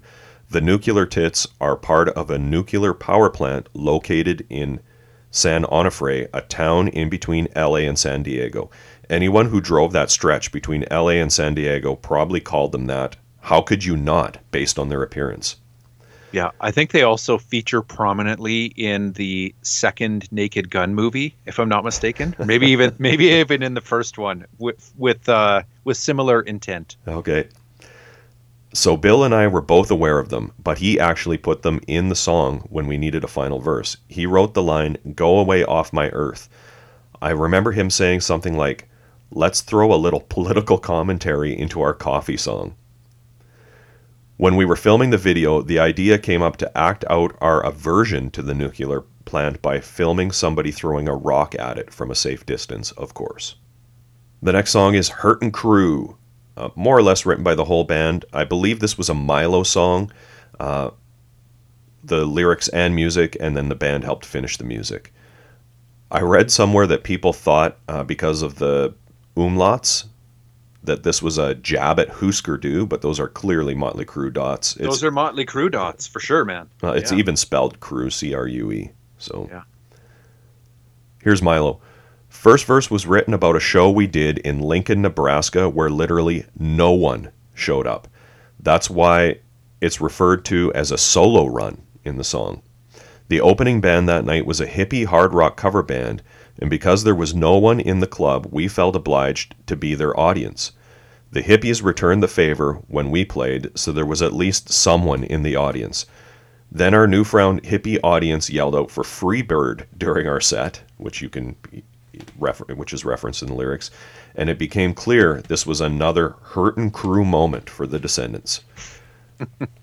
I'm aware it says 15 hippies in the song, so yeah, it was more than just the band. Their friends and family were there too. Big time audience, he goes. The last verse just do- documents my self perceived academic failures. I think Bug wrote the, wrote the last lines, Bug being Daniel Snow, their longtime friend and roadie who passed away last June. And the lyric he's talking about is Told myself too many lies, my mind's unfolding before my eyes. The chorus is a bunch of disparaging things we would tell each other in my friend group as we all embarked on our adult strivings for success. After high school, we were always cutting each other down, saying how so and so will never make it big or is a loser. Get a life, good future dude, etc. Like we mentioned earlier, Ryan, a lot of the reviews of the band call them like a thrash band and stuff like that, which is obviously obviously that's ridiculous. But they did occasionally have metal influences, especially on this album and and some on the next one as well. On all, yeah. Yeah, they could obviously play really fast when they wanted to. Um, this song also has the famous 1420 "I Am Better Than You" line, which has been covered on other episodes, and it's pretty well known where that came from. And the liners on the New Alliance version actually say "Special thanks to Roger," and then in brackets 1420. So Roger is was Milo's high school friend. who scored 1420 on his SATs and then walked around school gloating, singing 1420, 1420. I'm better than you. You are a piece of poo. the next song is Sour Grapes, written by Milo and Doug. I've made it well known, uh, I think, on the Liveage episode that this is my favorite Descendent song of all time. Uh, we picked it for the ballot result uh, for Liveage. Yeah, it's a classic, all about unrequited love and resenting the girl who is too cool for you. Yeah. In that podcast, Doug talks about writing the music for this song, um, and he wrote it on his front porch in Hermosa Beach while looking out at, at some waves on a very specific type of guitar. Do you know what type of guitar? I don't, but hey, you new wave. Yeah. He wrote it on a Spanish guitar. A Spanish guitar. Yeah. Oh, nice. Here's Milo. When it was first written, it went straight into into that first verse, the "Hey You New Wave" thing. I can remember some shows where I just counted off one, two, three, four, and we would launch into it. Not ideal. I started singing gibberish like ting a ling ling, chow cha chow chow as a count off, just being silly with it. At some point, we realized there needed to be a slow build up to the first verse, which the band implemented, and then there was a need for some rap over it. The rap is not based on any real exp- experience because I would never have the balls to chat up some random girl at a bar. But that was the scene I was trying to convey a total loser nerd like me trying to pick up on a hot new wave girl at a bar. Yeah, on some of the boots from this era, like from the studio recordings, you can hear them kind of working out that intro section, and they and you know the one that they landed for the album is different than some of the earlier ones, like the the harmonics and stuff that Ray is is doing is a bit different. Yeah, yeah. I have a bootleg from uh, September '85 in Berkeley where they play this, and it's much different. Still totally woodshedding it for sure. Um, and they also play Green and Wendy at that show, and there's of course the enjoy demos, which sometimes get called Still Hungry or Milo gets bootlegged or bonus cups. Um, I asked Milo about that, and he confirmed what I kind of already always suspected, which those aren't actually demos; they're just rough mixes of the album. Yeah, some of them are rough mixes of the album, and maybe um, some like different tracks that were then were actually used. Yeah, there are though, like on on the Still Hungry and other ones, there are tracks on here that didn't make their way onto the album. They're yeah. like legit studio versions. Um, like Shattered Milo. Yeah, well, Shattered Milo did make it onto this single eventually. Yeah. The uh, the I'm the One single, but there are other tracks on there, and I don't even know if it's like the real names you know, like uh, Doug rides a skateboard or Vinny, like those didn't make it onto an album ever. You can only get them on these boots and their studio versions. Yeah. This song highlights for me what I've always loved about Ray's guitar playing, like the way he lets the bass play the melody and just kind of those punctuating chords that he does. It's kind of a Ray Cooper signature sound, and I, I, I wonder if it was influenced by any guitarist in particular. I'd love to have Ray on the show sometime. Mm-hmm. In uh, in this press kit, there's a piece from the Bay Guardian After Dark in their nightlife section, reviewing actually that show at Berkeley Square, and it says guitarist Ray Cooper, like Lombardo and Stevenson, can actually play his instrument, plunging tightly coiled leads in between the blistered chords. Yeah, well, this song and even the next song in particular, I mean, they this style between the bass and guitar, it inspired thousands of bands that were to come. Oh, big time, man! Like in that interview, they talk about Toby Morse, the the host, flat out says like everyone talks about the Ramones being influential on pop punk, which of course they were, but the Descendents are one thousand percent the biggest influence on what became, for better or worse, pop punk. Mm-hmm case in point is the next track, right? Yeah. So get the time. Written by Milo, considered by some to not just be the greatest Descendent song, but one of the greatest songs by any band ever. Uh, Robert Hecker of Redd Kross, here's a quote from him. I regularly lump it in my top three greatest songs in pop music of all time, with Hey Jude and Under Pressure. It's a perfect song. And maybe if the album didn't have a toilet paper roll on the cover, it would have sold 20 million copies. Or a toilet paper roll on the back cover too. Yeah. Here's Milo. I wrote it in Boston while on tour in 85 86. I remember I couldn't sleep one night, so I stayed up all night and worked out the chords in the stairwell of whatever punker pad we were crashing at. Being on tour meant being separated from, from my girlfriend at the time and missing her, so that's where the lyrics come from. And you like sour grapes better than this track, hey? Oh yeah, Sour Grapes is my favorite Descendent song, but I mean this Yeah. is an amazing song for sure. I mean, what is there to say about it? Like like Robert Hecker said, it's a perfect song. Everything about it, the playing, the lyrics, the vocals, the production, everything is just amazing. It's true. All right, and then we've got Orgo Fart credited to the whole band, and I remember hearing this for the first time and just laughing so hard because me and my friends did this. Um, It's also like the fake name for it, carbuncle. Yes, It kind of goes with orgo fart too, Yeah. I would suspect. Yeah. Yeah. This is uh, only on the SST version. And I had this on cassette, so definitely I'm used to hearing this close outside one uh, of the album. So, first of all, I asked Milo what an orgo is. And he, unsurprisingly, it's a bill term, um, referring to any proggy jam that the band would do. Hmm. So this is like Descendents prog rock. Yeah. Okay. here's Milo. Orgo Fart basically came about because Doug and I had written Enjoy, and Bill said we should put some real farts on the song. So he started capturing farts on a cassette tape, usually after we had eaten Mexican food. At this Mexican joint around the corner from the recording studio, I bought a bunch of burritos to enhance our recording of Enjoy vocals that day. My recollection is that Bill Farts had the best sound due to the unique embouchure he obtained with his butt. Think, think of the neck of a balloon being stretched whilst air is expelled. Embouchure. Yeah.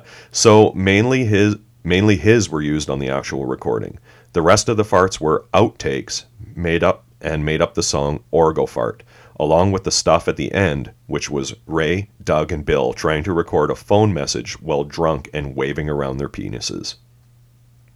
So to this day, I still don't know what all is being said uh, in that record in that answering machine part, but it still makes me laugh every time I hear it. The, you know, the nasty old cock and that wrinkled little piece of shit and all that stuff. Um, here's Milo again, though. Bill recently had me compile lyrics for all of our songs to put up on Spotify. Like if you, a lot of bands, Ryan, when you go on Spotify, you can click a little button and the lyrics come up Oh yeah. and they kind of just scroll through it as the long as the song plays. Milo says, and I decided to transcribe words for or- orgo fart. he goes, Okay, that's okay. That's funny. yeah, he goes, I've pasted them in below, and it's just hilarious. Like he, he even like pretty accurately transcribed the fart sounds with words like brip and and poot. um, uh, and uh, that answering machine part, they also used that on on Hurtin' Crew as like a backing track. All right, flipping flipping it over to uh, the song Cheer. This is a Bill song right up there with Myage, Bike Edge, Silly Girl, Good Good Things, Cameage, She Loves Me, One More Day, not to mention all of the amazing all songs that he wrote. This is just one of those songs that the Descendents legend was built around. Uh, I didn't ask Milo too much about this song. It, it's a very personal song, obviously. Um, Bill's just iconic drumming with those snare rolls the, the part with the minor chords that's kind of at the end of the chorus the i don't want to spend the rest of my days in yesterday's daydream Amazing. what an anthem this was our ballot result pick for the hallraker episode actually. Here's what milo did tell me about this song cheer was my favorite song on the album i think i contributed a little bit to the vocal melody that's about it another bill masterpiece Totally agree. and then 80s Girl, another Bill song. Much like the I Don't Want to Grow Up song Ace, um, which Bill wrote, this is an unsung classic. This this one and like Pep Talk could have been on, on Somery. I've always loved this song. I'd agree too. Okay, I asked Milo about it and specifically if they played it live. He goes, We didn't play it live very much after Enjoy came out, maybe a few times. That one was fun because I helped Bill write the lyrics, half of the first verse, all of the second verse. I also remember sitting with Bill in the park behind my house and coming up with the backing harmonies in the chorus that are offset from the lead voice while singing along to the unfinished track.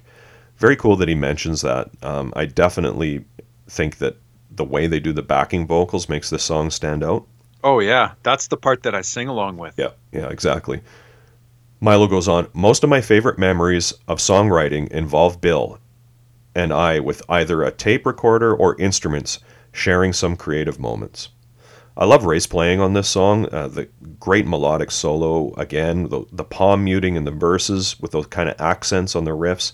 Mm-hmm. I feel like you know, like you said, that that style of playing had a huge unrecognized influence or uncredited influence on on what became pop punk. Totally. Okay, the next one is Green, written by Milo and Doug. Another one Doug uh, brought up that he says he he wrote on his Spanish guitar another seriously underrated Descendent song. I've always considered these kind of last songs uh, buried on side two to kind of be their My War side two in a sense. They're darker, heavier. Lyric- the last, the last three. Yeah, for sure. Yeah, yeah, yeah, I'm with you.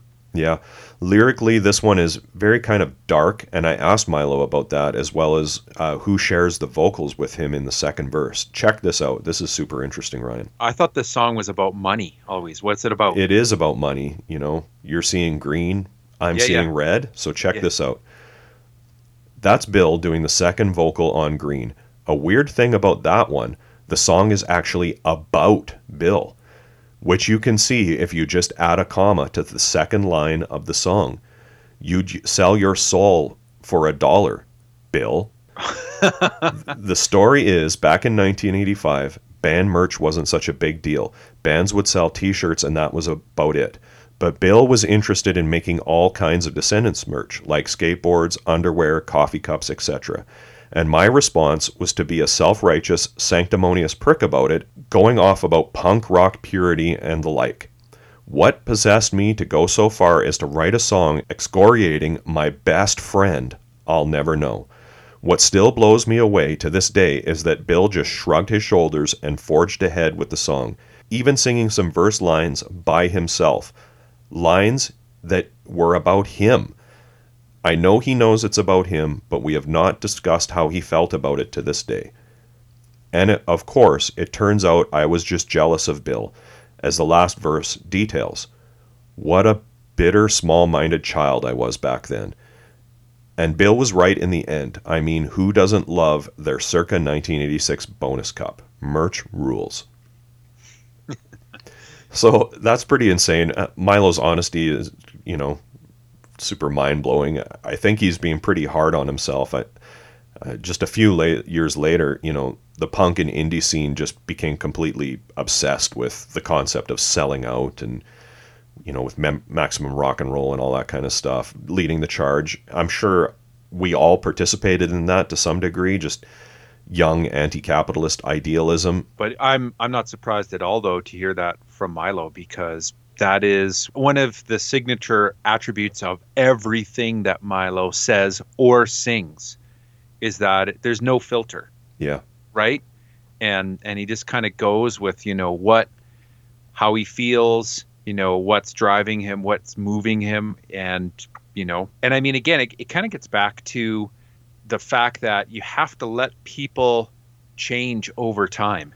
Yeah, you know this this these lyrics are you know on one hand kind of unfortunately like you know they are preserved in amber for all time you know? Yeah. but you have you have to keep in mind the context in which these were written. And um yeah i guess you know there's definitely some punk holier than thou you know throughout all of punk rock history right Oh, well, I mean, it wasn't long after this. Fugazi was touring and carried zero merch intentionally. Like, I don't think a band touring in 2023 could survive on the road without merch. no Yep. no And and I mean, like the song itself fucking rules. So Bill was right not only about the merch, but also about shrugging his shoulders and just pushing forward with the song. Yeah, I'm sure Bill could probably see the humor in it as Yeah. well, Yeah. right? Okay, then we have Days Are Blood, uh, credited to the whole band. This is heavy. It's weird. Apparently, it's orgo. Now that we know what that term means. Yeah, this is this is totally Orgo. yeah. Eight minute epic. Uh, they got a lot of criticism in the album reviews for this song, but I just love it. Always have. I love when they go outside of their two minute pop song zone, you know, and do stuff like Iceman and and a, lot of the stuff on like Allroy Saves, for example. Mhm. You can kind of see picture the band jamming this out in the practice pad and then Michael uh, Milo coming up with the lyrics. Like it just seems like the kind of thing a band would create together in a room. Yeah, I'm not surprised at all to hear, you know, uh, Ray Cooper Swa play on this song, Yeah. or Descendents, who are playing with all these crossover bands, do this song, um, and it it fits, man. It's the right place for it too. When Yeah. you were talking about sequencing, this is the right place for this song on this record. Yep, totally. Uh, I read the lyrics being about you know the soul destroying nine to five world, and, and Milo kind of confirmed that. You know, days are blood because they all bleed into one another, and the nights the nights are blood too because of what's going on in the world is keeping you know the narrator up at night. That fire part at the end is just insane. Milo must have just totally shredded his voice recording that. Hmm Yeah. I asked him if they ever played this live, and he said, I checked with Bill, and he says we played it live a handful of times back in 1986. And uh, there are virtually no live bootlegs from 86, at least not that I, I've ever found. There's some from 85 and lots from 87, but I would love to hear a recording of them playing this live. Yeah. Here's Milo. Days Are Blood was Doug's music. I had some pseudo poem that I co opted for the lyrics. I was working long hours at a biotech firm in San Diego while going to school, and I guess I was kind of burned out, hence the working stiff lyrics. Dumb lyric, but it gave me the opportunity to scream fire over and over in homage to the great Ronnie James Dio Whoa. like that's like that might be the greatest moment for me in the history of this podcast ryan Is getting that having that- milo reference dio Yeah. can you even appreciate like how awesome that is for me for you? Yeah. Oh yeah. Yeah, yeah, yeah. I know. That's that's two worlds coming together Yes. for Brant. I get it. yeah okay and then it just closes out with orgo 51 again credited to the whole band this is an sst only track it's one and a half minutes i've always assumed this was recorded in the practice pad which michael uh, milo confirmed that it was uh, it was actually bill who confirmed that this was recorded in the practice room at, in lomita definite flag dirge with some heavy feedback and a flanger uh, it adds to the darkness of side two and uh, I just love the sequencing of this album. Here's again from that press kit, Ryan. This is from the LA Times, uh, Sunday, September 7th, 1988. Descendents Enjoy.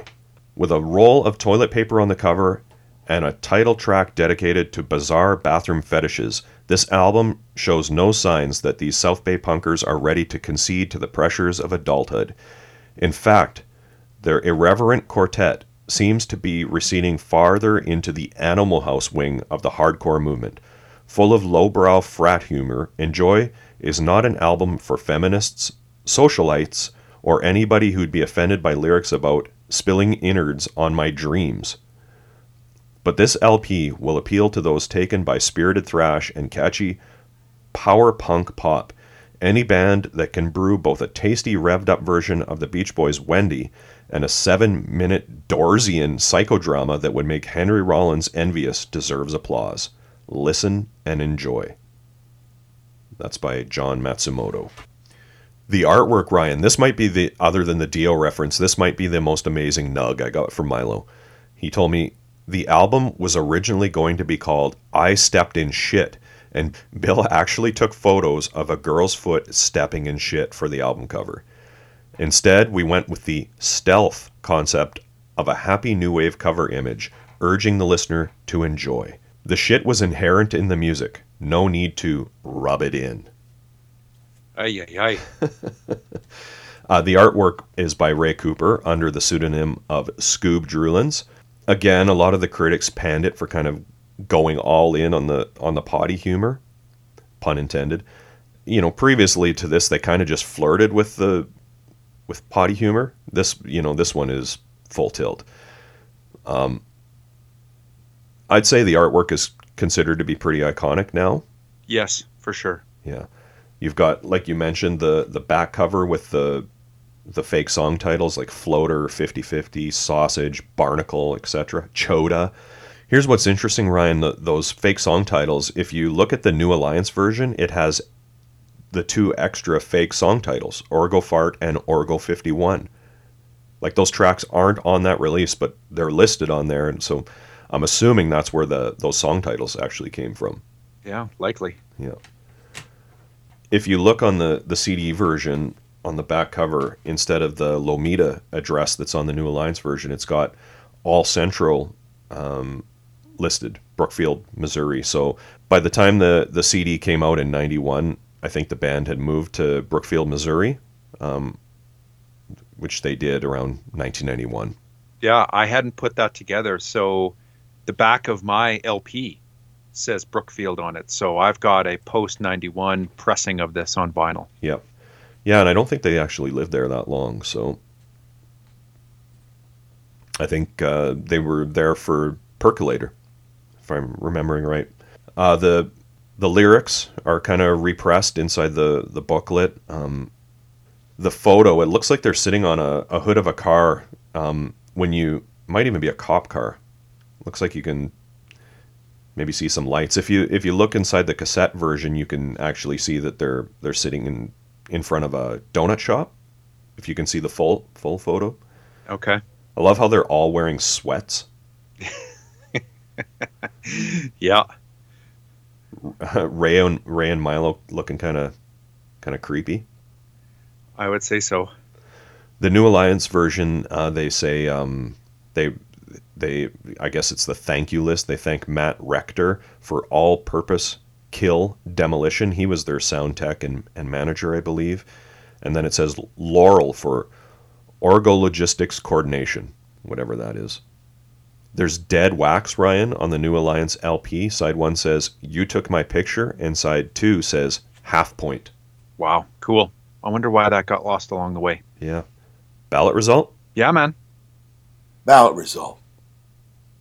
I'm going to say this is a Brant pick for sure. I mean, most of the tracks that I would go for, we've also picked before. Like my, I'm going to say my top four, maybe five would be Wendy, Sour Grapes, Get the Time, Cheer, and 80s Girl. Those would be my top. Yeah. We've picked a few of those already. Yeah, I could do any one of these songs. We've all already done Sour Grapes and Cheer, and I'm I'm thinking the reason we did sour the Sour Grapes live version is because we knew we were going to do Get the Time. Like you have to do Get the Time. Okay, yeah, I'm in. Yeah. All right. Hey, thanks to Brian Probart for being on the show, and especially thanks to Milo for sending all that stuff in. Yeah, for sure. What a cool way for us to kick off the 90s Yeah. almost. Hey, on SST, the 90s. Oh my God. Yeah. Hey Ryan, what's next week? Or whenever we get to it. We full disclosure, we might be taking a week off. We haven't decided yet. Yeah, we've got to have a board meeting. Yeah. But next episode, whenever that comes out, it's going to be SST 243. The No Man is Roger Miller record Win Instantly. Very cool. Yeah. Hey everyone, thanks for listening. You can find us on Facebook, Instagram, Twitter, Tumblr, all at Mojack Pod. We post all kinds of info and tons of pictures of the bands and albums we discuss on the show. Our blog is mojackpod.com. Please check it out for some exclusive content. If you like what we do and want to support the podcast, the best way to do that is to tell your friends about the show. Subscribing, rating, and reviewing on iTunes is also appreciated. We love hearing your opinions, corrections, and feedback, so feel free to post on our social media sites and send us an email to mojackpod at gmail.com. Thanks again for all the support, and we hope to see you next week.